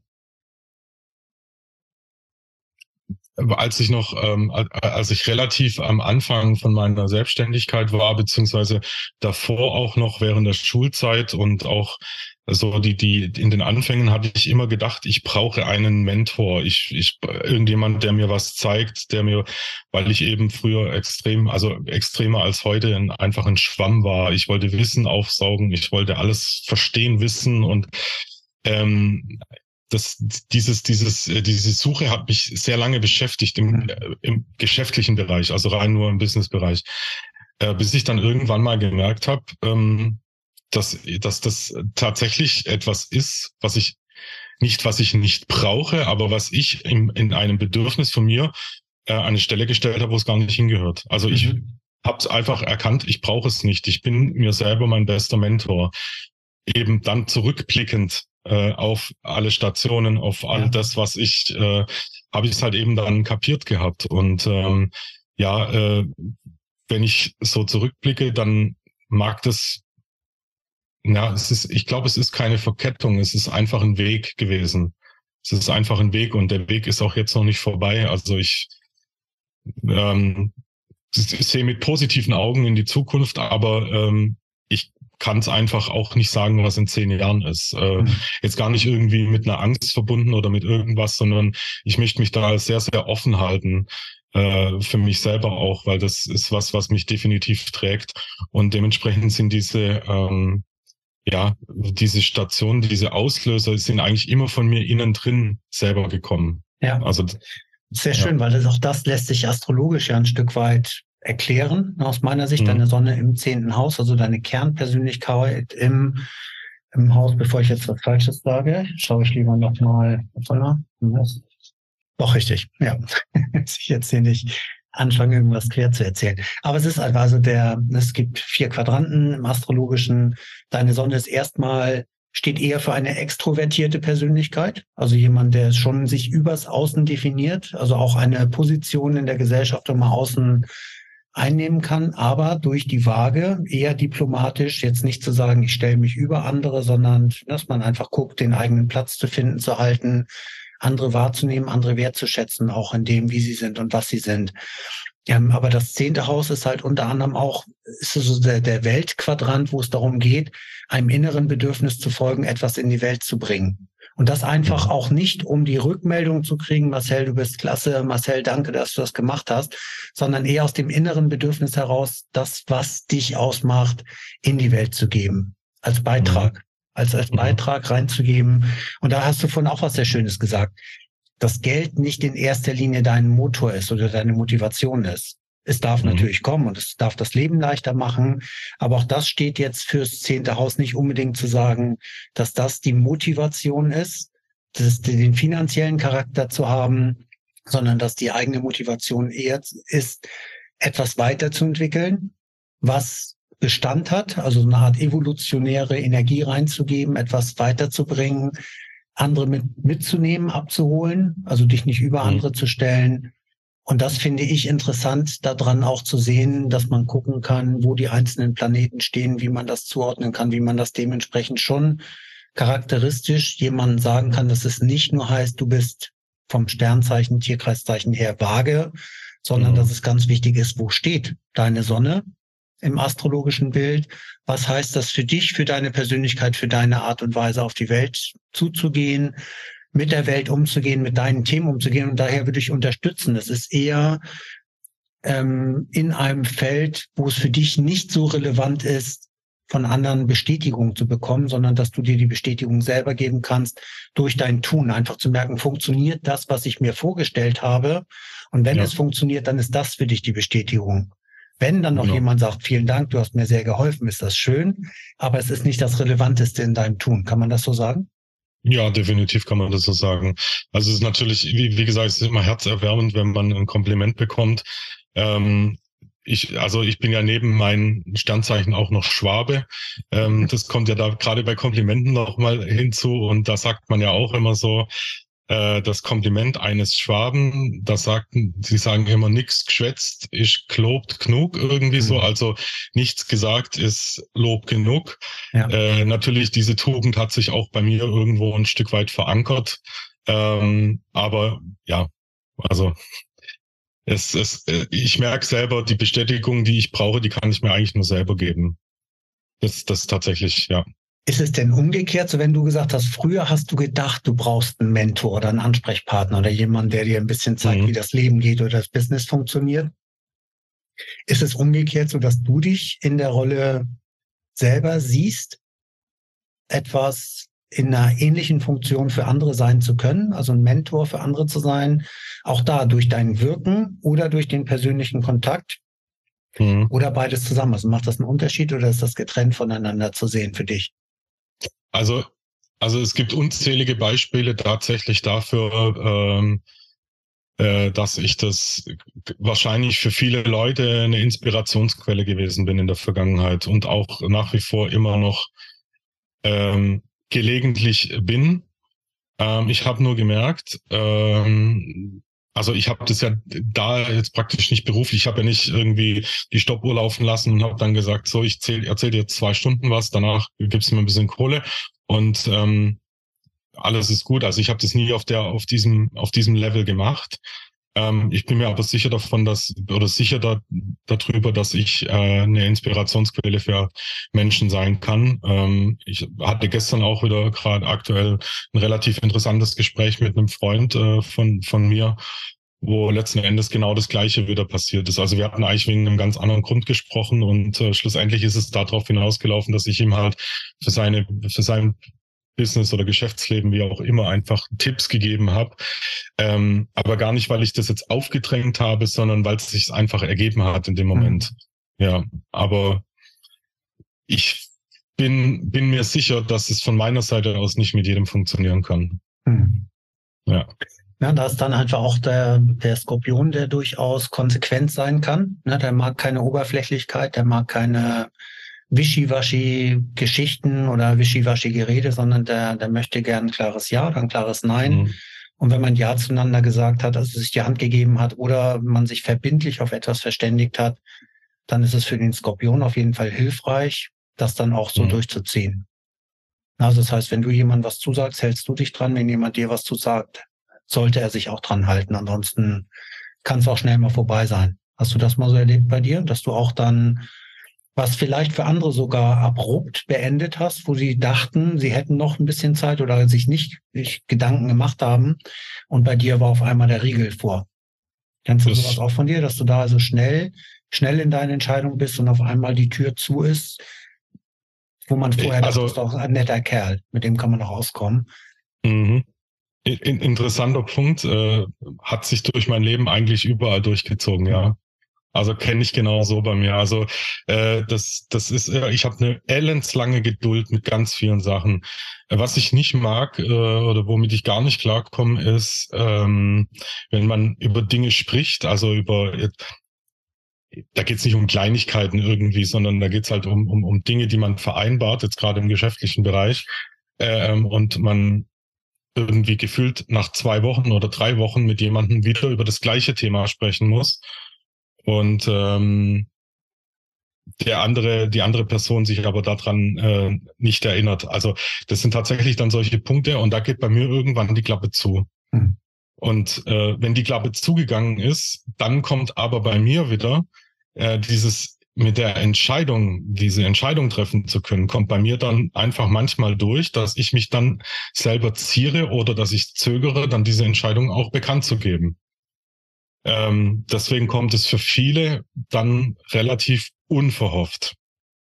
Aber tatsächlich ist es bei mir so, ähm, ja, wenn der einmal ausgeschissen hast, sozusagen, dann hast es halt. Also ja. dann gibt es keinen Weg zurück mehr. Ja. Aber da muss halt auch ganz, ganz viel passieren dafür. Also ja gut, das ist dann vielleicht die Waage, die viel verzeiht auch in dir.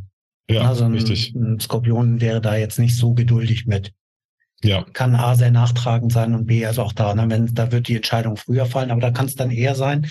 Und kennst du da so einen inneren Zwiespalt auch? Also ein bisschen hast du es ja gerade beschrieben. Also eigentlich mhm. ist die Entscheidung schon fest, aber da kriegt jemand doch noch eine Chance bei dir und vielleicht doch noch eine Chance bei dir, weil irgendwo glaubst du ja auch an das Gute im Gegenüber.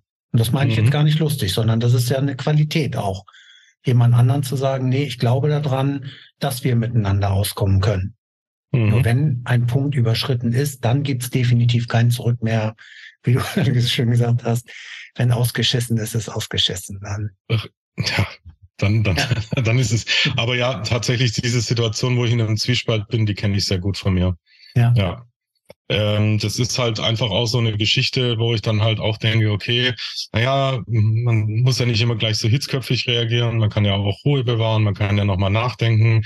Ähm, äh, im Nachhinein betrachtet, in allen Situationen, wo ich das gemacht habe, ist halt der Cut dann gekommen. Also dementsprechend kann ich für mich selber eigentlich auch sagen, ich kann da einfach drauf drauf setzen, wenn ich das Gefühl habe, dann ist es so. Dann brauche ich jetzt auch nicht noch zwei Monate rumeiern, dann kann ich es gleich machen. Ja. ja. Ich hätte so ein paar Butter bei die Fische Fragen. Oh ja. Bist du da bereit für? Ja, hau raus. ähm, du bist ja nun ein Typ einfach mal, ne? also auch so, wenn man dich sieht, eine Erscheinung, wenn man dir persönlich begegnet auch. Wie hat dein charismatisches Auftreten und dein Erscheinungsbild dir geholfen, Menschen für dich zu gewinnen? Und was bedeutet persönlicher Erfolg für dich? Also bist du dir dessen bewusst, dass du, wenn du ja mit jemandem zusammentriffst, dass du durchaus auffällst auch, also dass man dich wahrnimmt? Also ich kann mir ähm, kann mir sehr gut, ja, also ich glaube, ich bin mir an manchen Stellen bewusster, als ich es sagen würde. Okay. Ähm, was, was es, was es auch auslösen kann. Auch spannend, ähm, ja. Ja, ähm, aber das ist, das ist wirklich was, was ich nicht mache, um jemanden zu manipulieren, sondern mhm. weil ich mir relativ sicher bin, ähm, ja, ja, also ich bin mir durchaus bewusst, dass, dass das äußere Erscheinungsbild in gewissen Situationen manchmal etwas bringt. Ja. Und dass es auch dazu beiträgt, um eine Situation in so eine oder in so eine Richtung zu bringen. Aber spannend, wie du es beschrieben hast gerade. Also das äh, sich dessen bewusst zu sein, ist eine Sache, aber sich das nicht zum Schaden des anderen irgendwie zunutze zu machen, sondern auch da kommen ja dann, kommen, laufen ja verschiedene Sachen zusammen. Ne? Zu mhm. sagen, ist ja gut, dass man was mitbringt auch, was ankommt auf der anderen Seite, aber es ist dann natürlich schön mit deinen Qualitäten, mit der verbindlichen Art des Skorpions, aber auch mit der verbindenden Art der Waage, auch da irgendwo zu gucken, wenn es dann zu einem Ergebnis kommt, dass du nicht das Gefühl hast, jemand anderen übervorteilt zu haben, sondern dass, wenn es eine Tür öffnen kann, es ist ja schön, auch durch die Tür durchzutreten, aber dann trotzdem den anderen nicht zu überrumpeln. Genau. Ja, cool. Ja. In welchen Momenten hast du besonders auf dein Bauchgefühl in materiellen Angelegenheiten gehört und wie hat sich das für dich ausgezahlt? Also hast du ein gutes Bauchgefühl für Geld oder Geldgeschichten, auch wenn du gesagt hast, es spielt nicht nur die, die wichtigste Rolle, aber mhm. bist du jemand, bist du mit, mit Trading oder irgendwie sowas dran oder generell finanzielle Entscheidungen, triffst du die intuitiv, triffst du die sehr kognitiv? Mhm. Also ich, ich, ich sag's mal andersrum. Hätte ich auf meinen Bauch gehört, hätte ich sicherlich in meinem Leben nicht so viel Geld verloren. kann man, kann man besser beschreiben. Kann man tatsächlich von der Seite Hättest aus. Hättest du auf deinen Bauch gehört, hättest du nicht so viel Geld verloren. Habe ich das richtig jetzt gehört? Äh, richtig. Das heißt, richtig. du hast also, dich auf andere verlassen oder hast deinen Kopf eher entscheiden lassen? Ja. Okay, weil du dachtest, das ist jetzt ein todsicheres Ding oder irgendwie was, oder? Ja, weil ich einfach nicht auf meinen Bauch gehört habe. Ja, also tatsächlich, mein Kopf hat eine andere Sprache gesprochen als mein Bauch. Und, spannend, ähm, auch spannend, finde ich. Ja, ja. und äh, dadurch ist tatsächlich äh, öfters, öfters was, also tatsächlich manchmal habe ich mich auch von anderen äh, tatsächlich äh, belabern lassen. Also ja, also wo ich einfach gemerkt habe, nee, nee, nee. Und das habe ich komplett äh, ähm, mehr oder weniger auf die Seite geschoben und das, deswegen kann ich es so rum besser formulieren. Also ja, ich habe definitiv ein Bauchgefühl für Entscheidungen und ich weiß, ich muss in meinem Leben einfach mehr drauf hören. Und das wäre jetzt also, hat da eine Entwicklung stattgefunden, dass du es heute mehr kannst als früher, sodass die Fehlentscheidungen aus anderen Gründen früher mehr da waren als heute? Also hast du heute ein sichereres Bauchgefühl, eine sicherere Intuition? Ja, definitiv. Auch spannend, definitiv. Ne? Ja. Also das heißt, da, da ist im Bewusstsein was passiert, dass du gemerkt hast, okay, so geht's nicht weiter. Und richtig. eigentlich habe eigentlich habe ich gewusst, dass das nicht richtig ist, das zu machen oder da rein mhm. zu investieren. Da kann ich dann zum Beispiel auch einen schönen Aha-Effekt, wodurch ich es kapiert habe, äh, mal er erklären, weil ich manchmal gerade eben solche Gespräche mit anderen Menschen geführt habe, wo ich gesagt habe, mach das. Also ich bin nicht der Typ, der sagt, mach so und so und so, sondern ich kann, kann für mich in der Freiheit reden, dass, dass ich in der Ich-Form rede und sage, also es fühlt sich für mich so an, dass fühlt sich für mich das besser an oder das besser an. Und ähm, den Aha-Effekt hatte ich dann, als ich mit Leuten darüber über manche Themen von denen geredet habe. Und drei Monate später habe ich einen Anruf bekommen und das erste, was ich gehört habe, das war öfters der Fall in den letzten Jahren, ja, du brauchst jetzt nicht sagen, dass du es mir schon gesagt hast. Ich weiß, das ist jetzt nicht nichts geworden. Und da habe ich dann irgendwann angefangen, drüber nachzudenken und halt mal, also mh, hm, aus welcher Situation heraus habe ich das jetzt gesagt und so weiter. Und so hat es dann angefangen bei mir, dass ja. ich das mal kapiere. Ja. Aber schön, schöne Entwicklung dann. Mhm. Wie beeinflusst dein finanzieller Status dein Selbstwertgefühl und wie gehst du mit Höhen oder Tiefen um? Mein finanzieller Status interessiert mich gar nicht. Okay. Also tatsächlich nicht. Ist für mich nicht wichtig. Ähm, also ich sag's mal so, ähm, wenn ich am Ende des Tages was Schönes zum Essen kriege, dann bin ich glücklich. So. Sieht man vielleicht auch an manchen Körperstellen von mir.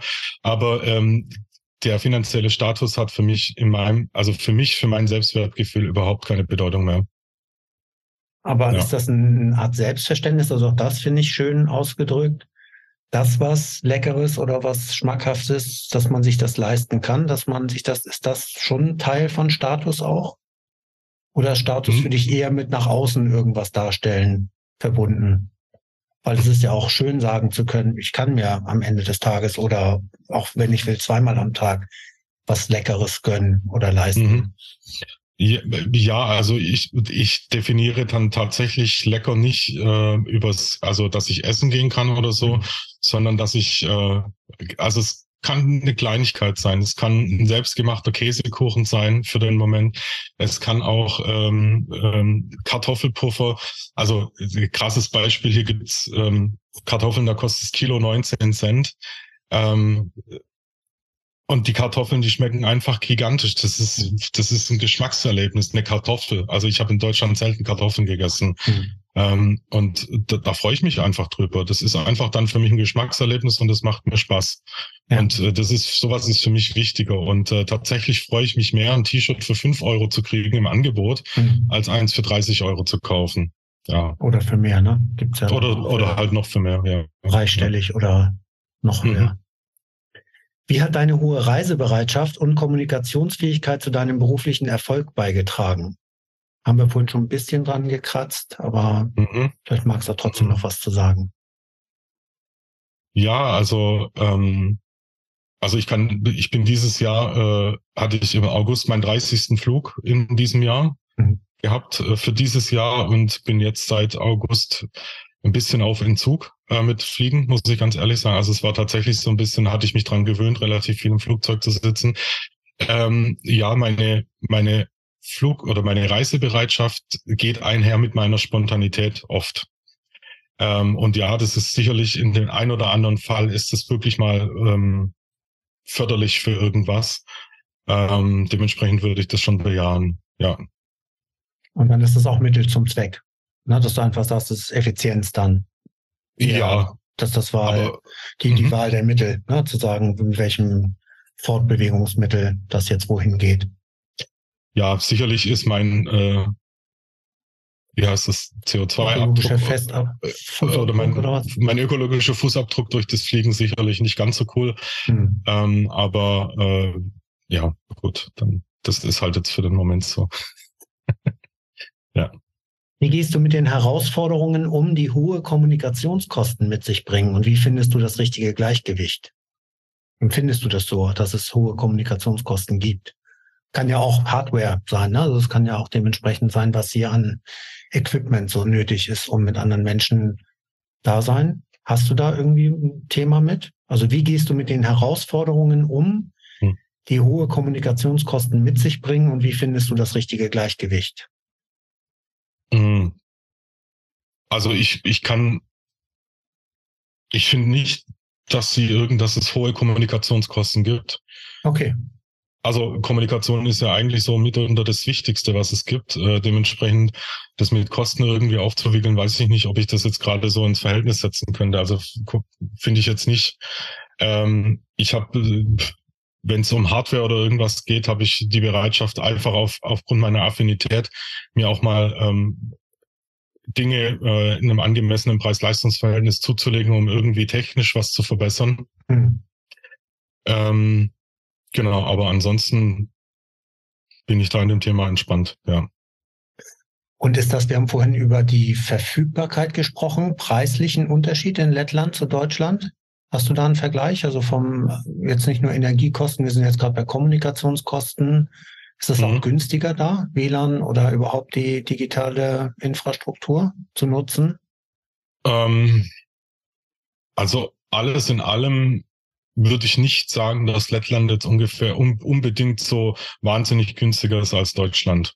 muss ich ganz ehrlich sagen. Ja. Also so preislich gesehen, ähm, ja, wenn du vielleicht essen gehst, kannst du vielleicht den ein oder anderen Euro sparen. Ähm, ähm, in der ja, Kommunikation. was Kommunikationskosten angeht?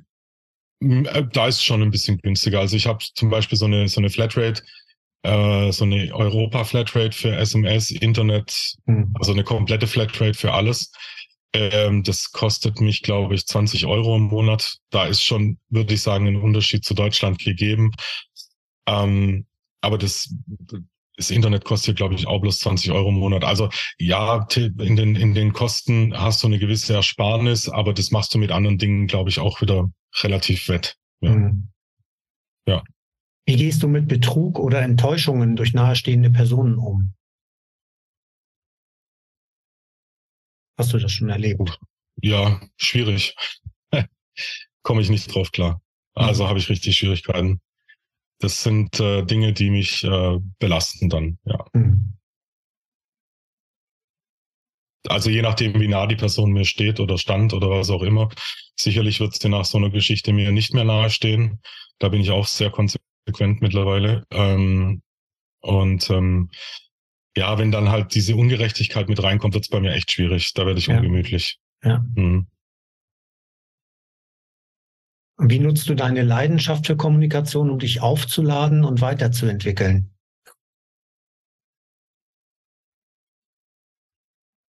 Wie nutze ich das? Also ich tatsächlich ja, ich liebe es, mit Menschen zu sprechen, äh, mache ich auch jeden Tag viel.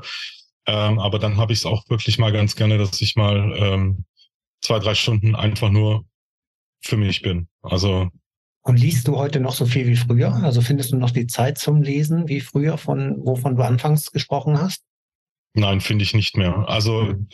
finde ich nicht mehr. Es trifft es auch besser, wie habe ich nicht mehr, weil ich bin mir bewusst darüber, ähm, dass ich die Zeit haben könnte, wenn ich es wollte, aber momentan will ich sie nicht finden, diese Zeit, ja. Genau. Also hat sich das auch verlagert, oder? Die, die Art und Weise der Kommunikation oder der, der Informationsaufnahme auch. Das heißt, finde ja. ich jetzt viel mehr zwischenmenschlich, auch wahrscheinlich über die Medien statt, als früher, wo die Medien vielleicht noch gar nicht so verfügbar waren oder auf der anderen Seite Lesen mehr Gewicht hatte noch, oder? Ja, also man merkt schon, dass halt so allgemein die Informationsverbreitung nicht mehr so über Bücher stattfindet in vielen Bereichen. Also man kann ja. sich ähm, heutzutage, glaube ich, in relativ vielen kurzen Videos letzten Endes ganz viel Informationen beschaffen. Und da bin ich auch nicht abgeneigt davon. Mhm. Ähm, wenn man es halt einmal auch angefangen hat, merkt man schon so, dass man mit dem Lesen ein bisschen zurücksteckt. Ja, das ist tatsächlich so. Wie alt, darf ich fragen, wie alt deine Kinder sind? Ähm, ja, ähnlich langes Überlegen, äh, elf und zwölf. Okay. Also haben die noch ein bisschen, bisschen Zeit. Bei uns ist gerade so akut die Situation, dass unser jüngerer, unser ja. jüngeres Kind gerade auszieht. Und dazu passt vielleicht die nächste Frage. Wie hilft dir deine Selbstständigkeit dabei, dein Gleichgewicht zu bewahren? Und wie gehst du mit großen Veränderungen um? Zum Beispiel dem Auszug der Kinder. Ich meine, das ist ja bei dir nun noch ein bisschen hin. Aber ist das, findet das schon irgendwie statt in dir zu sagen, irgendwann werden die auch mal alt genug, groß genug sein oder ist das noch zu weit weg, als dass das heute schon eine Rolle spielt? Hm, naja, also ich meine, man macht sich da schon Gedanken drüber. Ich bin da, ich tatsächlich wüsste ich gar nicht, wie ich drauf reagiere. Also ich, ich bin halt von meiner Person, ich bin auch relativ früh damals aus dem Elternhaus äh, ausgezogen mit 16. Mhm. Ähm, zwar praktisch ja. ge gefühlt nur eine Wohnung drunter, ähm, aber ich war nicht mehr im gleichen Haushalt. Mhm. Ähm, für mich war das der schönste und der beste Sprung. War auch so ein neuen Effekt fällt mir gerade ein, jetzt wo wir drüber sprechen. Ähm, ja, dementsprechend bin ich bei denen eigentlich relativ entspannt. Also es ist auf der einen Seite mega cool, mit denen äh, auch die Entwicklung jetzt ähm, einfach zu sehen, zu haben und äh, genießen zu können. Und natürlich auch ein, manchmal einen guten Beitrag, manchmal auch einen sinnlosen Beitrag für die zu sein. Ähm, auf der anderen Seite, glaube ich, freue ich mich auch für die, wenn sie dann gehen. Also ich denke, das Band, das Band wird nicht abreißen und ja. ähm, ich ähm, bin da relativ frei einfach in dem Thema. Also weil ich es für mich selber auch relativ frei gehandhabt hatte. Ja. Und nimmst du das da als, als auch positiv oder sehr positiv wahr, durch deine Selbstständigkeit auch viel für sie da sein zu können, überhaupt die Zeit einteilen zu können, wenn, wenn immer du mhm. das Gefühl hast, da sein zu wollen oder zu müssen, da sein zu können auch? Ja, also das ist definitiv eines der größten Geschenke, die durch das Ganze passiert ist, dass diese Zeit und diese Unabhängigkeit einfach, das ist auch das, was ich als, glaube ich, den größten Luxus bezeichnen würde. Ja. Weil ähm, du musst nicht aus dem Haus gehen, um, um, um zu arbeiten. Also das ist einfach, ähm, am Anfang konnte ich mir das ja nicht richtig vorstellen. Ich glaube, das hatte ich auch mal erzählt gehabt, so diese Disziplin zu haben, von zu Hause aus zu arbeiten. Aber ja, ähm, das ist tatsächlich, das ist richtig schön und ähm, dadurch kannst du natürlich auch ein ganz anderes Familienleben ja. haben, weil wir frühstücken fast jeden Morgen zusammen und wir können fast jeden Abend zusammen essen. Klar gibt's mal immer irgendwas, wo es mal nicht passt, mhm. aber ähm, ja, also das ist äh, schon mindestens einmal mehr am Tag als die meisten anderen. Ja. ja. Na, das ist ja wirklich schön. Auch da hast du das Gefühl, deine Kinder wachsen anders auf als du früher. Also einfach, weil jetzt ne, von, von den Möglichkeiten, die sind jetzt ja auch mit in Lettland oder mhm. die Kinder. Ja. Und das ja. heißt also auch da haben die jetzt ja schon einen anderen Horizont vielleicht, als du es kennengelernt hast. Auch wenn du relativ früh das Elternhaus verlassen hast, warst du trotzdem regional noch da. Jetzt sind deine Kinder jünger und haben schon die Erfahrung gemacht, auch was anderes kennenzulernen. Kannst du das vergleichen? Hast du ein Gefühl dafür, was für sie anders ist als für dich, für uns in dem Alter, wo sie heute sind oder überhaupt in ihrer Entwicklung? Wie gut ihnen das tut oder wie nimmst du sie in ihrer Entwicklung wahr? Mhm. Was, wodurch profitieren sie? Durch deine Erfahrung, durch dein, deine Umtriebigkeit auch, aber auch durch die Entscheidung, in ein anderes Land zu gehen? Also ich bin davon überzeugt, ähm, beziehungsweise das, das was ich auch rück, rückgemeldet äh, bekomme oder halt einfach auch sehe in der Entwicklung, dass es was Gutes ist für die. Also, dass sie definitiv einen positiven Effekt davon bekommen. Und ähm, ja, also ich, ich sehe das tatsächlich sehr positiv. Ich habe nur manchmal das Gefühl, weil es ist halt äh, tatsächlich wenn man doch in erstmal in relativ klassischen Verhältnissen aufwächst, also auch die Kinder, mhm. ähm, wo es, wo, wo halt auch damit verbunden wird, dass ein Elternteil arbeiten gehen muss, aus dem Haus gehen muss und dass sich jemand anders um die Kinder kümmern muss oder sowas.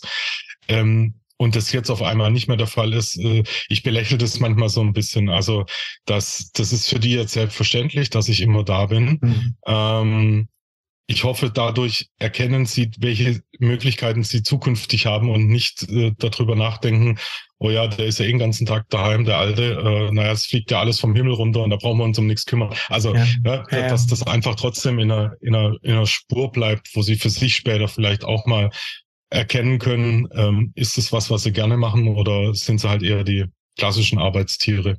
Ja. Ja, richtig.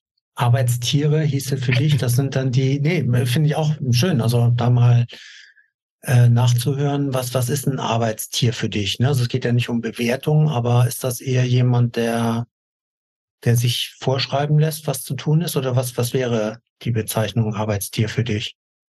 Ja, also ist tatsächlich jetzt so ein spontaner Begriff gewesen, ja. aber wenn man es äh, definieren müsste, würde ich es jetzt eher mal sagen, das sind so diese, diese Herdenkühe, Mhm. Halt die, die gehen halt zusammen tagsüber auf die Wiese und dann kriegen sie irgendwann die Milch ab. Also die sind halt mhm. alle zusammen so in so einem Ding drin da, so, ja. ne? So eher. Aber jetzt gar nicht negativ oder böse. Nee, gemeint, ich sag ja, ohne, ohne Bewertung. Das aber fand ich trotzdem in dem Zusammenhang hat das irgendwie mich angeregt, nochmal nachzufragen, was das ja, dann auf sich hat. Und das ist ja auch für viele Menschen ist das ja okay. Also ich würde auch sagen, es ist nicht jeder Mensch dazu geboren, selbstständig zu arbeiten oder ja, von zu Hause aus zu arbeiten äh, A würde dann viel zusammenbrechen und nicht funktionieren, wenn es nicht Menschen gäbe, die in ein System passen oder in einem System sich wohlfühlen und ausleben. Und das sind in vielen sozialen Berufen so, es ist ja in vielen strukturgebenden Berufen so, äh, dass wir darauf angewiesen sind, dass es Menschen gibt, die bereit sind, sich für die Allgemeinheit, für die Gesellschaft einzusetzen in einem Team. Sei es Feuerwehr, Richtig. Polizei, sei es im, im Pflegebereich oder äh, auch in der Grundversorgung von uns allen, also sei es ne, die Befüllung, die Produktion überhaupt, aber auch dann äh, die, die Lebensmittel, der gesamte Bereich da zu arbeiten. Und das ist ja auch, ich, ich habe auch viele Bereiche kennengelernt. Du hast vorhin mal gesagt, du wärst jetzt für einen Konzern nicht geschaffen. Ich habe ja jahrzehntelang in Konzernen gearbeitet, ne, aufgrund der vermeintlichen Sicherheit, die sie mir gegeben haben. Auch das kann ich heute mit Abstand rückblickend sagen. Ne, damals mhm. war es eher so, da hast du gute Chancen aufzusteigen. Aber irgendwo muss man schon eine gewisse Stromlinienförmigkeit haben, um weiterzukommen, um aufsteigen mhm. zu können. Muss man schon sich anpassen können und bereit sein, ja. mitzuschwimmen. Das habe ich an Richtig. anderer Stelle auch schon anders ausgedrückt. Und auch das, es braucht es ja in gewisser Weise. Die Frage ist einfach, macht es auf lange Sicht zufriedener? Und da ist es dann die Frage, wann und wie schaffen die Leute den Absprung, wenn sie feststellen, das ist nicht ihr Weg. Und, und dann ist es trotzdem ja noch so, auch wenn in den Systemen. Ich bin ja einer von denen, der es irgendwie dann auf schmerzvolle Weise aus dem Alten rausgeschafft hat, um heute auch sagen zu können, mhm. ich, ich bin hochzufrieden und, und dankbar für das, wie ich heute arbeiten kann. Und trotzdem bin ich auch sehr dankbar dafür, dass es Menschen gibt, die die Regale auffüllen, die an der Kasse mal ein Definitiv. freundliches Wort haben, die an der frische Theke arbeiten, die im Krankenhaus ein nettes Wort für den Patienten haben, äh, die einen Bus fahren oder die LKWs fahren, um uns alle zu versorgen, also das alles zu ermöglichen. Da bin ich dankbar für. Und mhm. ja, jetzt sind wir ein bisschen, glaube ich, von, von irgendeiner Frage abgekommen, aber es war ja um das Arbeitstier ging das, glaube ich, ne, als Ausgangspunkt. Genau, das Arbeitstier, ja. ja. Dass es das einfach braucht und dass das für mich auch Anerkennung braucht. Und da habe ich auch in einer anderen Folge schon mal gefragt. Mhm. Ähm, man muss jetzt nicht das amerikanische Modell hochleben lassen. Da gibt es, glaube ich, genug daran zu kritisieren. Mhm. Was ich wertschätze an den Amerikanern ist alleine dieses, und auch da, ob es ernst gemeint ist oder nicht, Menschen, die sich für das Allgemeinwohl eingesetzt haben, denen zu danken. Also sei es, wenn sie in Uniform auf der Straße sind, für ihren Service zu danken oder dass dann insgesamt eine andere Dienstleistungsbereitschaft ist mit einem anderen Hintergrund, das tatsächlich für die Nation zu tun. Weißt du, was mhm. ich meine? Ja. Das wird ja. ja hier, ich weiß nicht, wie, wie du das da, da, wie du dazu stehst. Also. Es wird einem nicht leicht gemacht, anderen mhm. Danke zu sagen, weil es auch wenig zelebriert wird, das anzuerkennen. Mhm. Ich habe äh, dazu tatsächlich gerade ein, vielleicht nicht das 100% passende, also aber ein schönes Beispiel dazu, ähm, was mich tatsächlich auch äh, zum Nachdenken gestimmt hat. Äh, oder nicht zum Nachdenken, sondern einfach zum Überlegen. Ähm, also gerade die geschichtliche, die Historie von Lettland, das ist ganz interessant. Also jetzt am 18.11. ist hier der sogenannte Tag der Freiheit. Mhm. Also die haben irgendwie am 18.11.1900 18 ihre Unabhängigkeit, glaube ich, erklärt. So. Und nach dieser Unabhängigkeitserklärung hatten die ein Jahr einen, Krieg hier im Land gehabt, der am, ich glaube, am 11.11.1919 oder am 12.11.1919 beendet war. Und ähm, seit dem 11. oder 12.11 hängen hier überall lettische Fahnen. Also an den Straßen, sieht aus wie auf einer Parade, überall hängen diese lettischen Fahnen. Und die Leute gehen da sogar abends in die Parks und legen Grabkerzen nieder zu, zum Danken, was die damals gemacht haben, diese mhm. Freiheitskämpfer sozusagen. Und das finde ich ein schönes Ritual. Das ist ein sehr nation, nationales Ritual, aber ich finde es einfach sehr schön. Und ich finde es auch zum Beispiel total schön, dass man sich damit identifizieren kann, dass man die ja. Möglichkeit hat, letzten Endes sowas zu machen. Und ähm, jetzt auch zu der Antwort äh, dazu. Ähm, ich habe wirklich den größten Respekt vor allen, die diese Tätigkeiten und diese Arbeiten ausüben. Ähm, und der Respekt ist wahrscheinlich sogar noch deswegen größer, weil ich könnte das nicht. Hm. Da bin ich ganz ehrlich. Also das ja. wäre einfach nichts für mich und deswegen kann man auch wirklich extrem dankbar sein, dass es auch die Menschen gibt, die sich dafür teilweise wirklich aufopfern oder alles geben dafür, ähm, damit es der Allgemeinheit in irgendeiner Art und Weise besser gehen kann. Ja. Ja. Dankeschön. Da sind wir jetzt ja auch ne, mit einem schönen Bogen gespannt über die Arbeitstiere. Ne, und auch mhm. da, wie gesagt, also ohne respektlos damit werden zu wollen, sondern genau. einfach zu sagen, dass es das braucht. Menschen, die im Grunde tatsächlich eine Gesellschaft stützen, also den Unterbau bilden Richtig. davon auch. Wie wichtig ist so die Begrifflichkeit von Spiritualität oder was ist so eine Definition für dich? Also ich weiß nicht, ob du dich als gläubigen Menschen, ne, ich will jetzt auch gar nicht mhm. in religiöse Themen reingehen, aber Spiritualität ist für mich selber oder für uns ja auch nochmal was ganz anderes, als zu sagen, ich habe den oder den Glauben. Gibt es mhm. da was? Also bist, fühlst du dich selber, empfindest du dich als spirituell und wenn ja, wie zeigt sich das vielleicht auch in der Partnerschaft? Also ist das auch eine spirituelle Erfahrung? Oder wie definierst du Spiritualität? Mhm. Tatsächlich eine, eine gute Frage. Ähm, also grundsätzlich so einen so einen religiösen Glauben, das kann ich ganz offen sagen, habe ich nicht. Ähm, mhm. Ähm, da hatte ich aber auch äh, von meinen Eltern her nicht den Zwang, dass ich mich dann irgendwas reinschieben muss. Ähm, also die hatten mir da die Freiheit einfach auch gegeben, wofür ich sehr dankbar bin. Dementsprechend ist der Funke jetzt in diesem Bereich einfach auch nicht auf mich übergesprungen. Ähm, das Thema Spiritualität, beziehungsweise auch, ähm, was für mich immer so ein bisschen ein Punkt ist, äh, wo, worüber ich ab und zu äh, nachdenke, ist es so ein Universum letzten Endes. Also, dass man schon Signale bekommt und dass man äh, schon auch äh, bereit sein sollte, etwas zu empfangen und etwas zu bekommen und dass einem das eigentlich auch relativ gut im Leben weiterhilft. Mhm. Also da bin ich schon davon überzeugt, dass es da äh, Zeichen und Signale gibt, wenn man offen und bereit dafür ist und ähm, die kommen dann auch immer zur richtigen Zeit. Ja. Hast also, du da schon mal auch so Naturerfahrung oder irgendwas gehabt, wo du, wo du dich besonders berührt gefühlt hast? mit der mm. häufigen Naturerscheinungen, die man hat, ne? Ob es jetzt Sonnenaufgang oder ich weiß nicht, ob ihr da Wetterleuchten habt oder irgendwas auch Polarlicht. Also tatsächlich ähm, einmal war das der Fall, da hatten wir einen doppelten Regenbogen.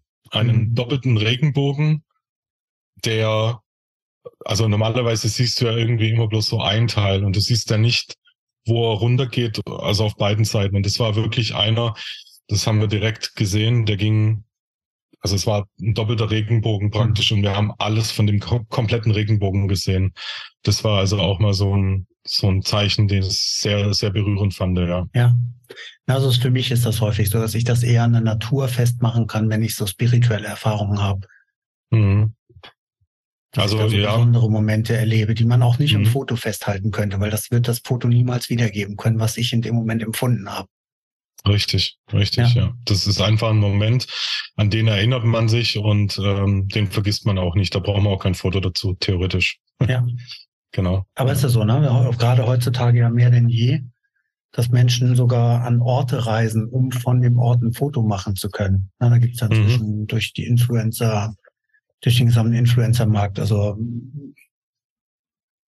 finde ich ganz witzig. Das ist ja so, so, wie es auf Social Media dargestellt wird, wie es in der Realität ist, diese Bildervergleiche. Das kennst du ja. bestimmt auch aus den sozialen Richtig. Medien. Und das ist eigentlich tragisch, oder? Also es ist tragisch, ja. was ich generell Tourismus, wie verkommen das alles ist. Also wie wenig man da noch reale Erlebnisse haben kann, weil alles so überflutet ist, weil es möglich ist, jederzeit überall auf der Welt hinfahren, hinfliegen mhm. zu können dass es tatsächlich auch alle Menschen tun, die sich natürlich leisten können. Aber was dann diese auch da eher spirituelle Erfahrung oder kulturelle Begegnungen sabotiert oder torpediert, dass du an den seltensten Fällen alleine da bist, um wirklich das Ursprüngliche kennenzulernen. Mhm. Und es ist meistens total touristisch ausgelaugt, es ist ausgepresst bis auf den letzten Cent. Ja. Und, und verwässert dann ja auch die Erfahrung zu sagen, das ist jetzt wirklich ein ganz besonderer Moment, den man mhm. erlebt hat. Das verleidet mir auch die Freude am Reisen, muss ich ehrlich sagen. Also ich habe im Moment keinen keinen mhm. starken Zug irgendwo hin, wo ich sage, da möchte ich aus den und den Gründen hin, mhm. Weil es überall so viele Menschen gibt schon. Ja, außer in Lettland. okay, also ein Plädoyer für, für die Reise nach Lettland, das steht ja da, eh noch aus. Na eben, also tatsächlich, aber ich habe das äh, immer wieder jetzt festgestellt, auch ähm, am Strand, also auch im Sommer, ähm, es ist einfach nicht überladen in diesem Land. Mhm. Es ist einfach touristisch nicht, ich, ich sage jetzt mal, ja, ausgereizt. Es ja. ist noch so viel Potenzial. Ähm, und das ist das, was es eben auch sehr charmant macht. Also du hast einfach um dich rum Platz. Das ist auch zum Beispiel so ein Thema, was mich äh, nachhaltig beeindruckt hat. Äh, du kannst samstags in ein Einkaufszentrum gehen und du hast nicht das Gefühl, dass du erdrückt wirst, mhm. weil alle dorthin gehen. Ähm, du hast immer genug Platz um dich rum und und tatsächlich kannst du da auch einfach auch äh, an einem Samstag oder an einem Freitag einfach an den Strand fahren, dein Auto abstellen und einfach zwei Stunden am Strand entlang laufen. Läufst halt einfach direkt am Wasser entlang und mhm. es sind ein paar Leute um dich rum. Es ist aber so viel Platz, dass man geht sich einfach nicht auf den Sack. Also es ist einfach total angenehm und das finde ich dann halt im Vergleich zu diesem ganzen touristischen ähm, oder zu den ganzen touristischen Zielen, die es da gibt, finde ich das einfach wirklich eine eine Entspannung. Das tut einfach gut. Ja. ja. Na, da habe ich wirklich eine Art von Perversität irgendwie. Ne? Und das ist egal, ob es Heidelberg ist, ob es München ist oder ob es mhm. Dorfer Strand ist, ob es St. Peter-Ording ist, ob Sylt, Mallorca, Palma, was auch immer ist. Dieses totale Überflutung, ne? auch Paris, Rom, Berlin. Ja. Es, es hat irgendwie alles nichts Individuelles oder eine, eine besondere Erfahrung noch dabei. Irgendwie mhm. muss man da gewesen sein an verschiedenen Orten. Mhm. Aber wenn man dann da ist, ist so das, das Besondere häufig weg. Richtig. Ja. Ja. Also da, da gibt es andere Städte, also gerade zum Beispiel Italien, äh, ähm, die Hafenstadt Triest. Mhm. Also ich sicherlich auch viele negative Schlagzeilen, weil es ein Umschlagplatz für Drogen ist und so weiter mhm. und so fort. Eine wunderschöne Stadt war ich vor vier Jahren. Also äh, wenn ich die Wahl hätte, würde ich mich immer für so kleinere Städte entscheiden und nicht für diese Hotspots, wo alle immer hinrennen. Also ich ja. finde, dieses Drumrum ist halt schöner. Ähm, wo du halt einfach mehr, mehr das Authentische auch, auch siehst. Und wenn ich halt schon in, zum Beispiel in eine andere Stadt oder in ein anderes Land gehe, da möchte ich es halt auch authentisch haben. Dann brauche ich nicht den zehnten McDonalds auf der Straße, äh, äh die, wo ich überall krieg. Also ja, ja ist tatsächlich so eine Geschichte dann. Ja. Ich hätte noch so ein paar Fragen. Magst du noch? Ja, ja, schieß los. Okay. Warte mal, was zeigt er da an? Geht noch weiter, okay. Ähm, als Waage bist du auch Friedensstifter. Wie gehst du mit Konflikten um und gibt es eine Situation, in der deine diplomatische Art besonders gefordert war? Ui, ja, also äh, grundsätzlich in Konfliktsituationen, in denen ich nicht direkt betroffen bin, kann ich immer sehr gut äh, einwirken. Also ich kann versuchen, schlussendlich äh, ähm, zwischen zwei Menschen, naja, also Frieden jetzt nicht unbedingt gleich direkt herzustellen, aber zumindest mal wieder eine Ebene finden, auf der sie normal miteinander sprechen können. Mhm. Dass das Thema eigentlich dann äh, angesprochen werden kann. Und dann kann ich natürlich auch als Problemlöser, indem ich das Problem beim Namen nenne und dann Vorschläge unterbreite. Also das, dazu bin ich schon in der Lage. Wenn ich selber jetzt in einem Konflikt drin bin, mh, hm, wirken manchmal auch bei mir etwas ruppigere Kräfte. Ähm, vor allem, wenn ich mich nicht im Recht fühle, also wenn ich mich im Recht fühle und äh, der, das Gegenüber nicht und äh, dann kann ich durchaus auch unangenehm werden. Also ja verbal unangenehm. Und war das, ja. hat sich das in früherer Kindheit schon irgendwie gezeigt oder sichtbar gemacht? Also warst du irgendwie Klassensprecher oder hat sich das durchgeführt? Warst du da eher in, in schulischen Zusammenhängen gruppenaffin oder eher Mitglied oder so mittendrin oder eher ein bisschen für dich? Erinnerst hm. du das noch und hat sich das auch weiter durchgezogen durchs Leben? Ja, also tatsächlich in meiner äh, Grundschulzeit war ich eher so der Außenseiter in den ersten Jahren. Mhm. Äh, also eher so das, das Mobbing-Opfer gefühlt. Ja. Ähm, das hat sich dann halt irgendwann, muss ich es wohl kapiert haben, dass das so nicht weitergehen kann. Ich habe ich hab keine Ahnung.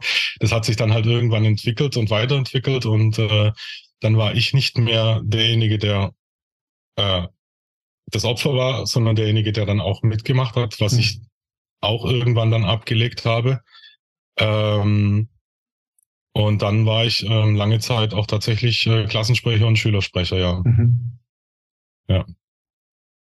Also das hat sich da schon so ein bisschen entwickelt alles. Und hast du Sport gemacht früher in deiner Freizeit? Ja, tatsächlich. Also ich habe viel Tennis gespielt. Wäre jetzt auch die ähm, nächste Frage, eher individual oder eher Teamsport? Ähm, eher individual, würde ich mhm. sagen, ja. Dann ja. würde auch eher, ne, wenn wir es jetzt astrologisch betrachten, auch wieder eher dazu passen. Passt ja im Grunde auch zu allem, was wir jetzt schon hatten. Ne? Also selber entscheiden, wie dein Lebensweg weitergeht, selber mhm. entscheiden.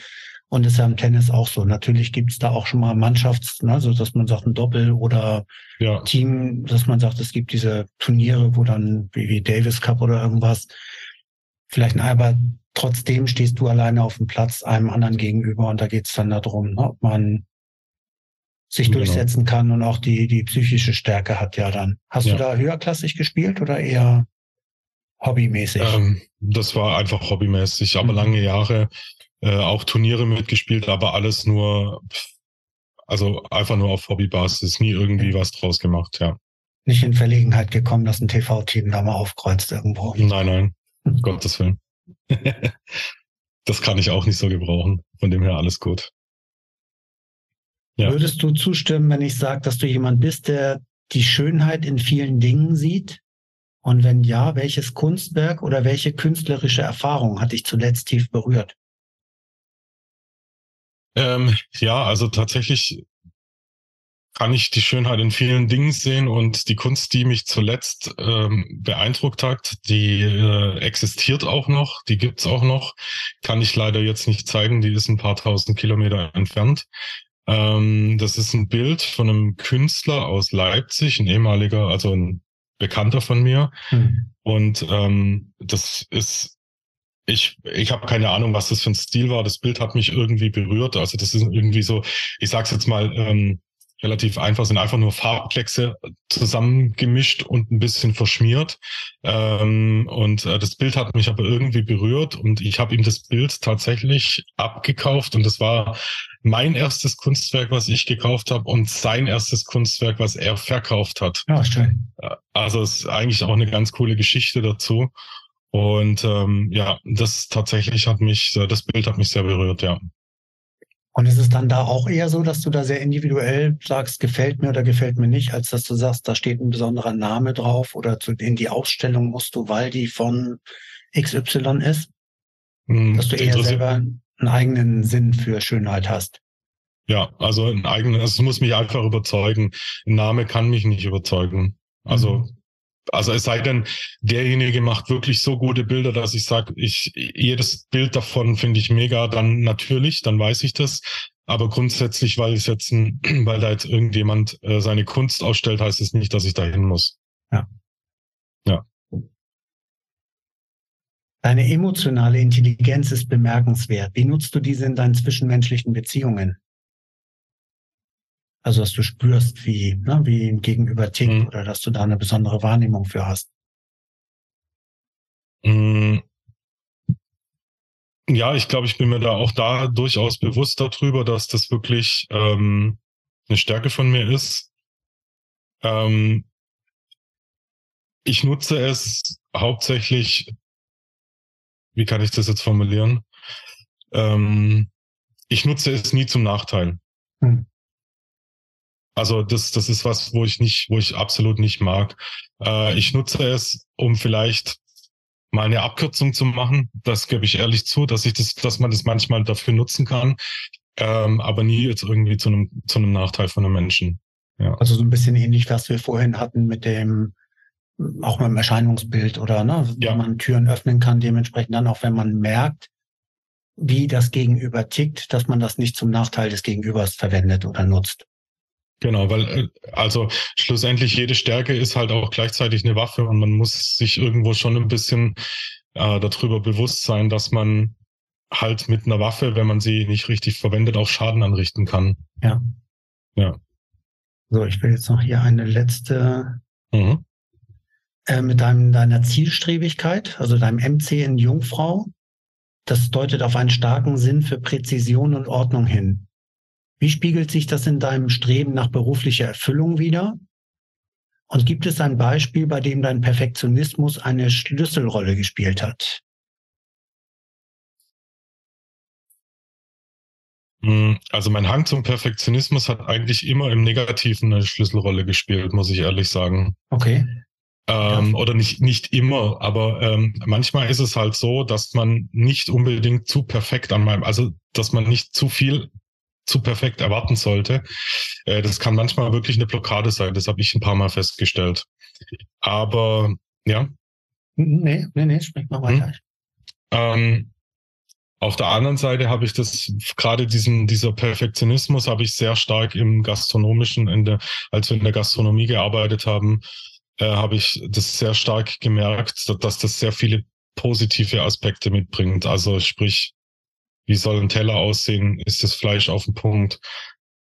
Na, dieses ganze, dass das wirklich alles richtig, richtig gut ist, da war es wirklich eine, eine Sache, äh, was, was ich als sehr positiv empfinde. Aber manchmal ist es halt der Perfektionismus, könnte einem ein bisschen auch manchmal die, die, einen Fuß oder ein Bein stellen, wie man da so sagt. Ja. Und ist es dann so, dass du auch hohe Ansprüche an andere stellst. Also wenn du selber einen perfektionistischen Ansatz hast, das ist ja häufig so, dass man umgekehrt auch bei anderen einen hohen Anspruch hat oder hohe Maßstäbe ansetzt. Kannst, kann man das so sagen?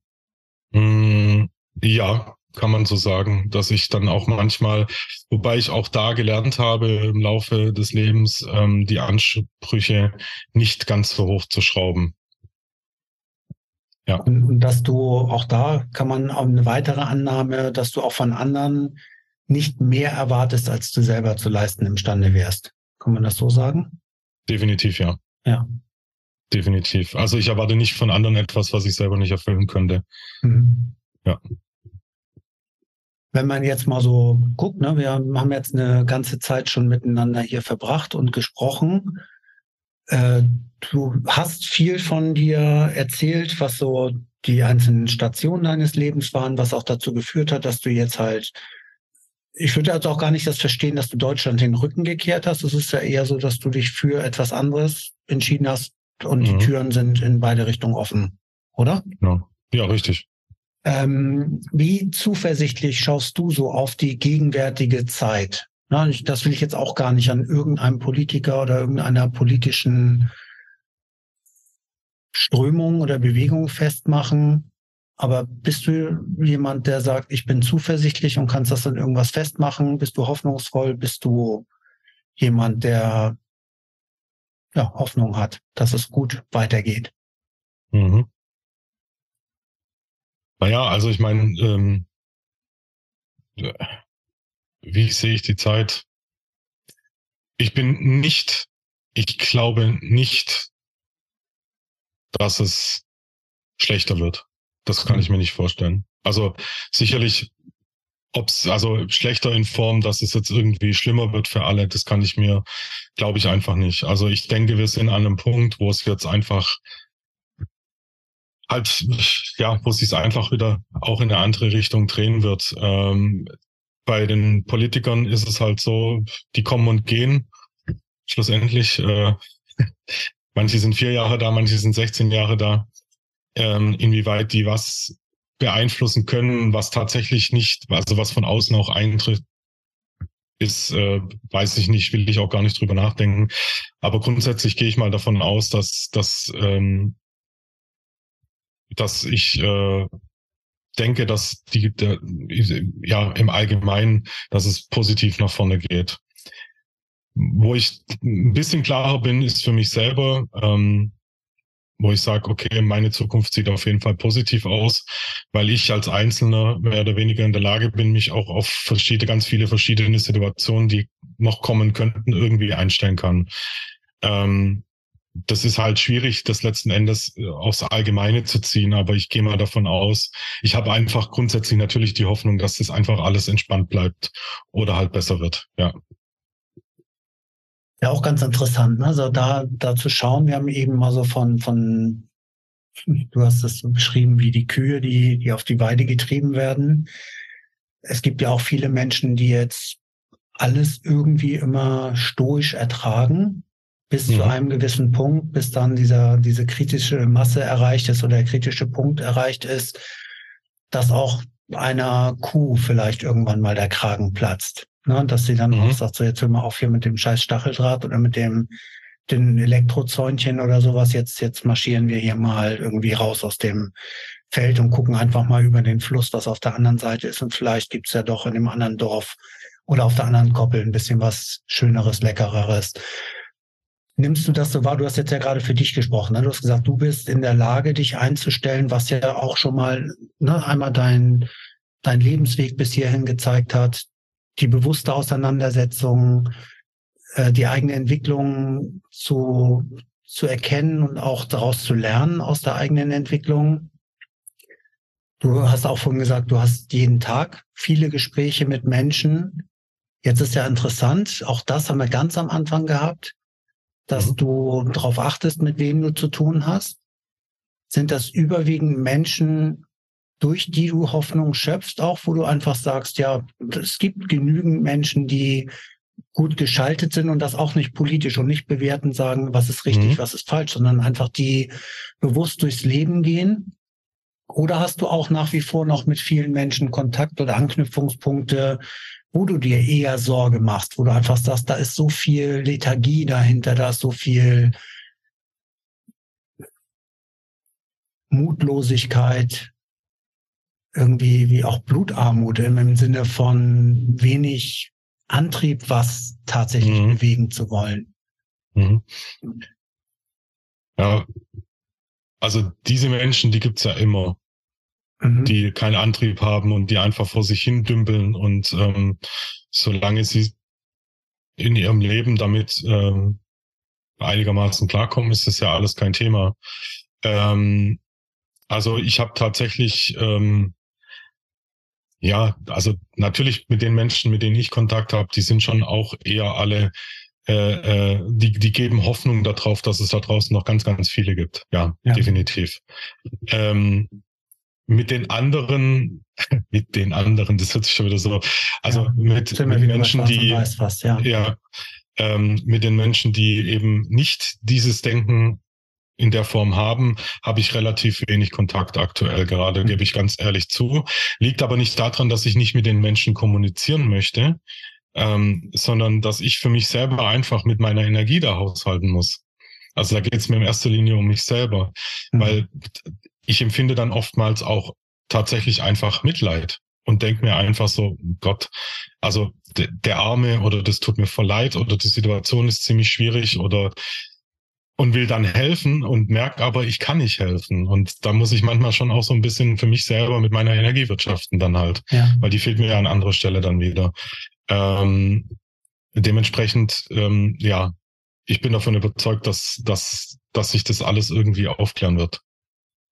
In der Richtung, ja. Ja, weil, weil Menschen, denen man helfen könnte, die müssen sich auch helfen lassen wollen. Also ich denke, die erste, Richtig. das Signal muss ja ausgehen, auch vom anderen, Richtig. zu sagen, kannst du mir helfen in dem Bereich? Ne? Da habe ich Unsicherheit oder da suche ich Unterstützung.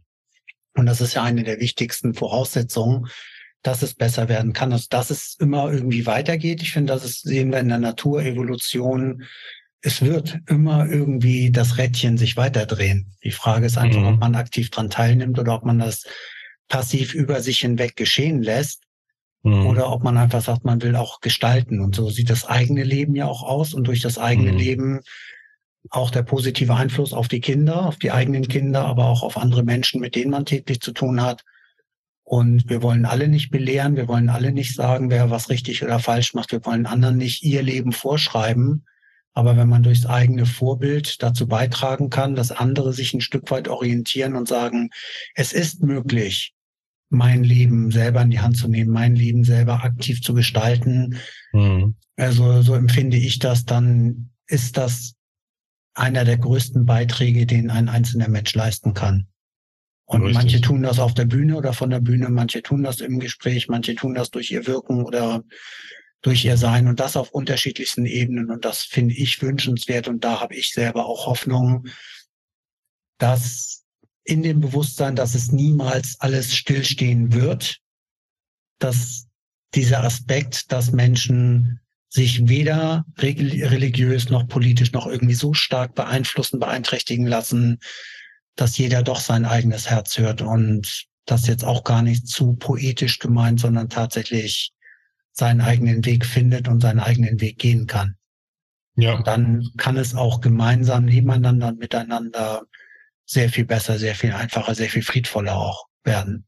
Richtig. Und das ist das, was ich vorher auch ähm, relativ am Anfang vom Gespräch gemeint habe, dass wir ja nur noch diese zwei, ähm, also natürlich nicht alle, aber es gibt viele, die halt sich nur noch in diesem Schwarz und Weiß bewegen. Und damit meine ich dann aber auch ähm, beide Seiten. Also ist es bei beiden Seiten das Problem, dass dieses Bashing gegenüber diese andere Seite stattfindet. Und wenn wir uns halt mal vor Augen führen würden oder uns einfach nochmal dran erinnern würden, okay, wir waren eigentlich alle da mittendrin. Wir haben, wir, wir mussten nicht da rechts oder da links, wir waren alle mal da mittendrin. Und das ist das, was ich halt beiden Seiten letzten Endes in allem äh, immer als traurig, also es macht mich halt einfach traurig, äh, mhm. dass, dass die Leute, sowohl die eine Seite wie auch die andere Seite, sicherlich haben die alle ihre Argumente für und wider, warum sie es so sehen, warum es die anderen so sehen, aber es fehlt mittlerweile wirklich die Akzeptanz gegenseitig.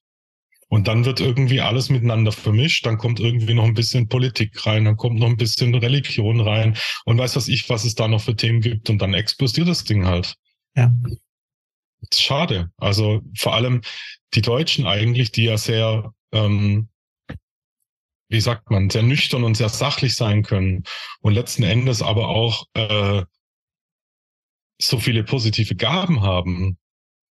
Und dann siehst du das halt auf der anderen Seite und denkst dir, okay, also da ist jetzt nicht mehr so viel davon übrig, gerade im Moment. Viel verzogen worden, weil ja. eher antrainiert wird, anerzogen wird, die Verantwortung abzugeben, ne, nicht eigenverantwortlich zu handeln.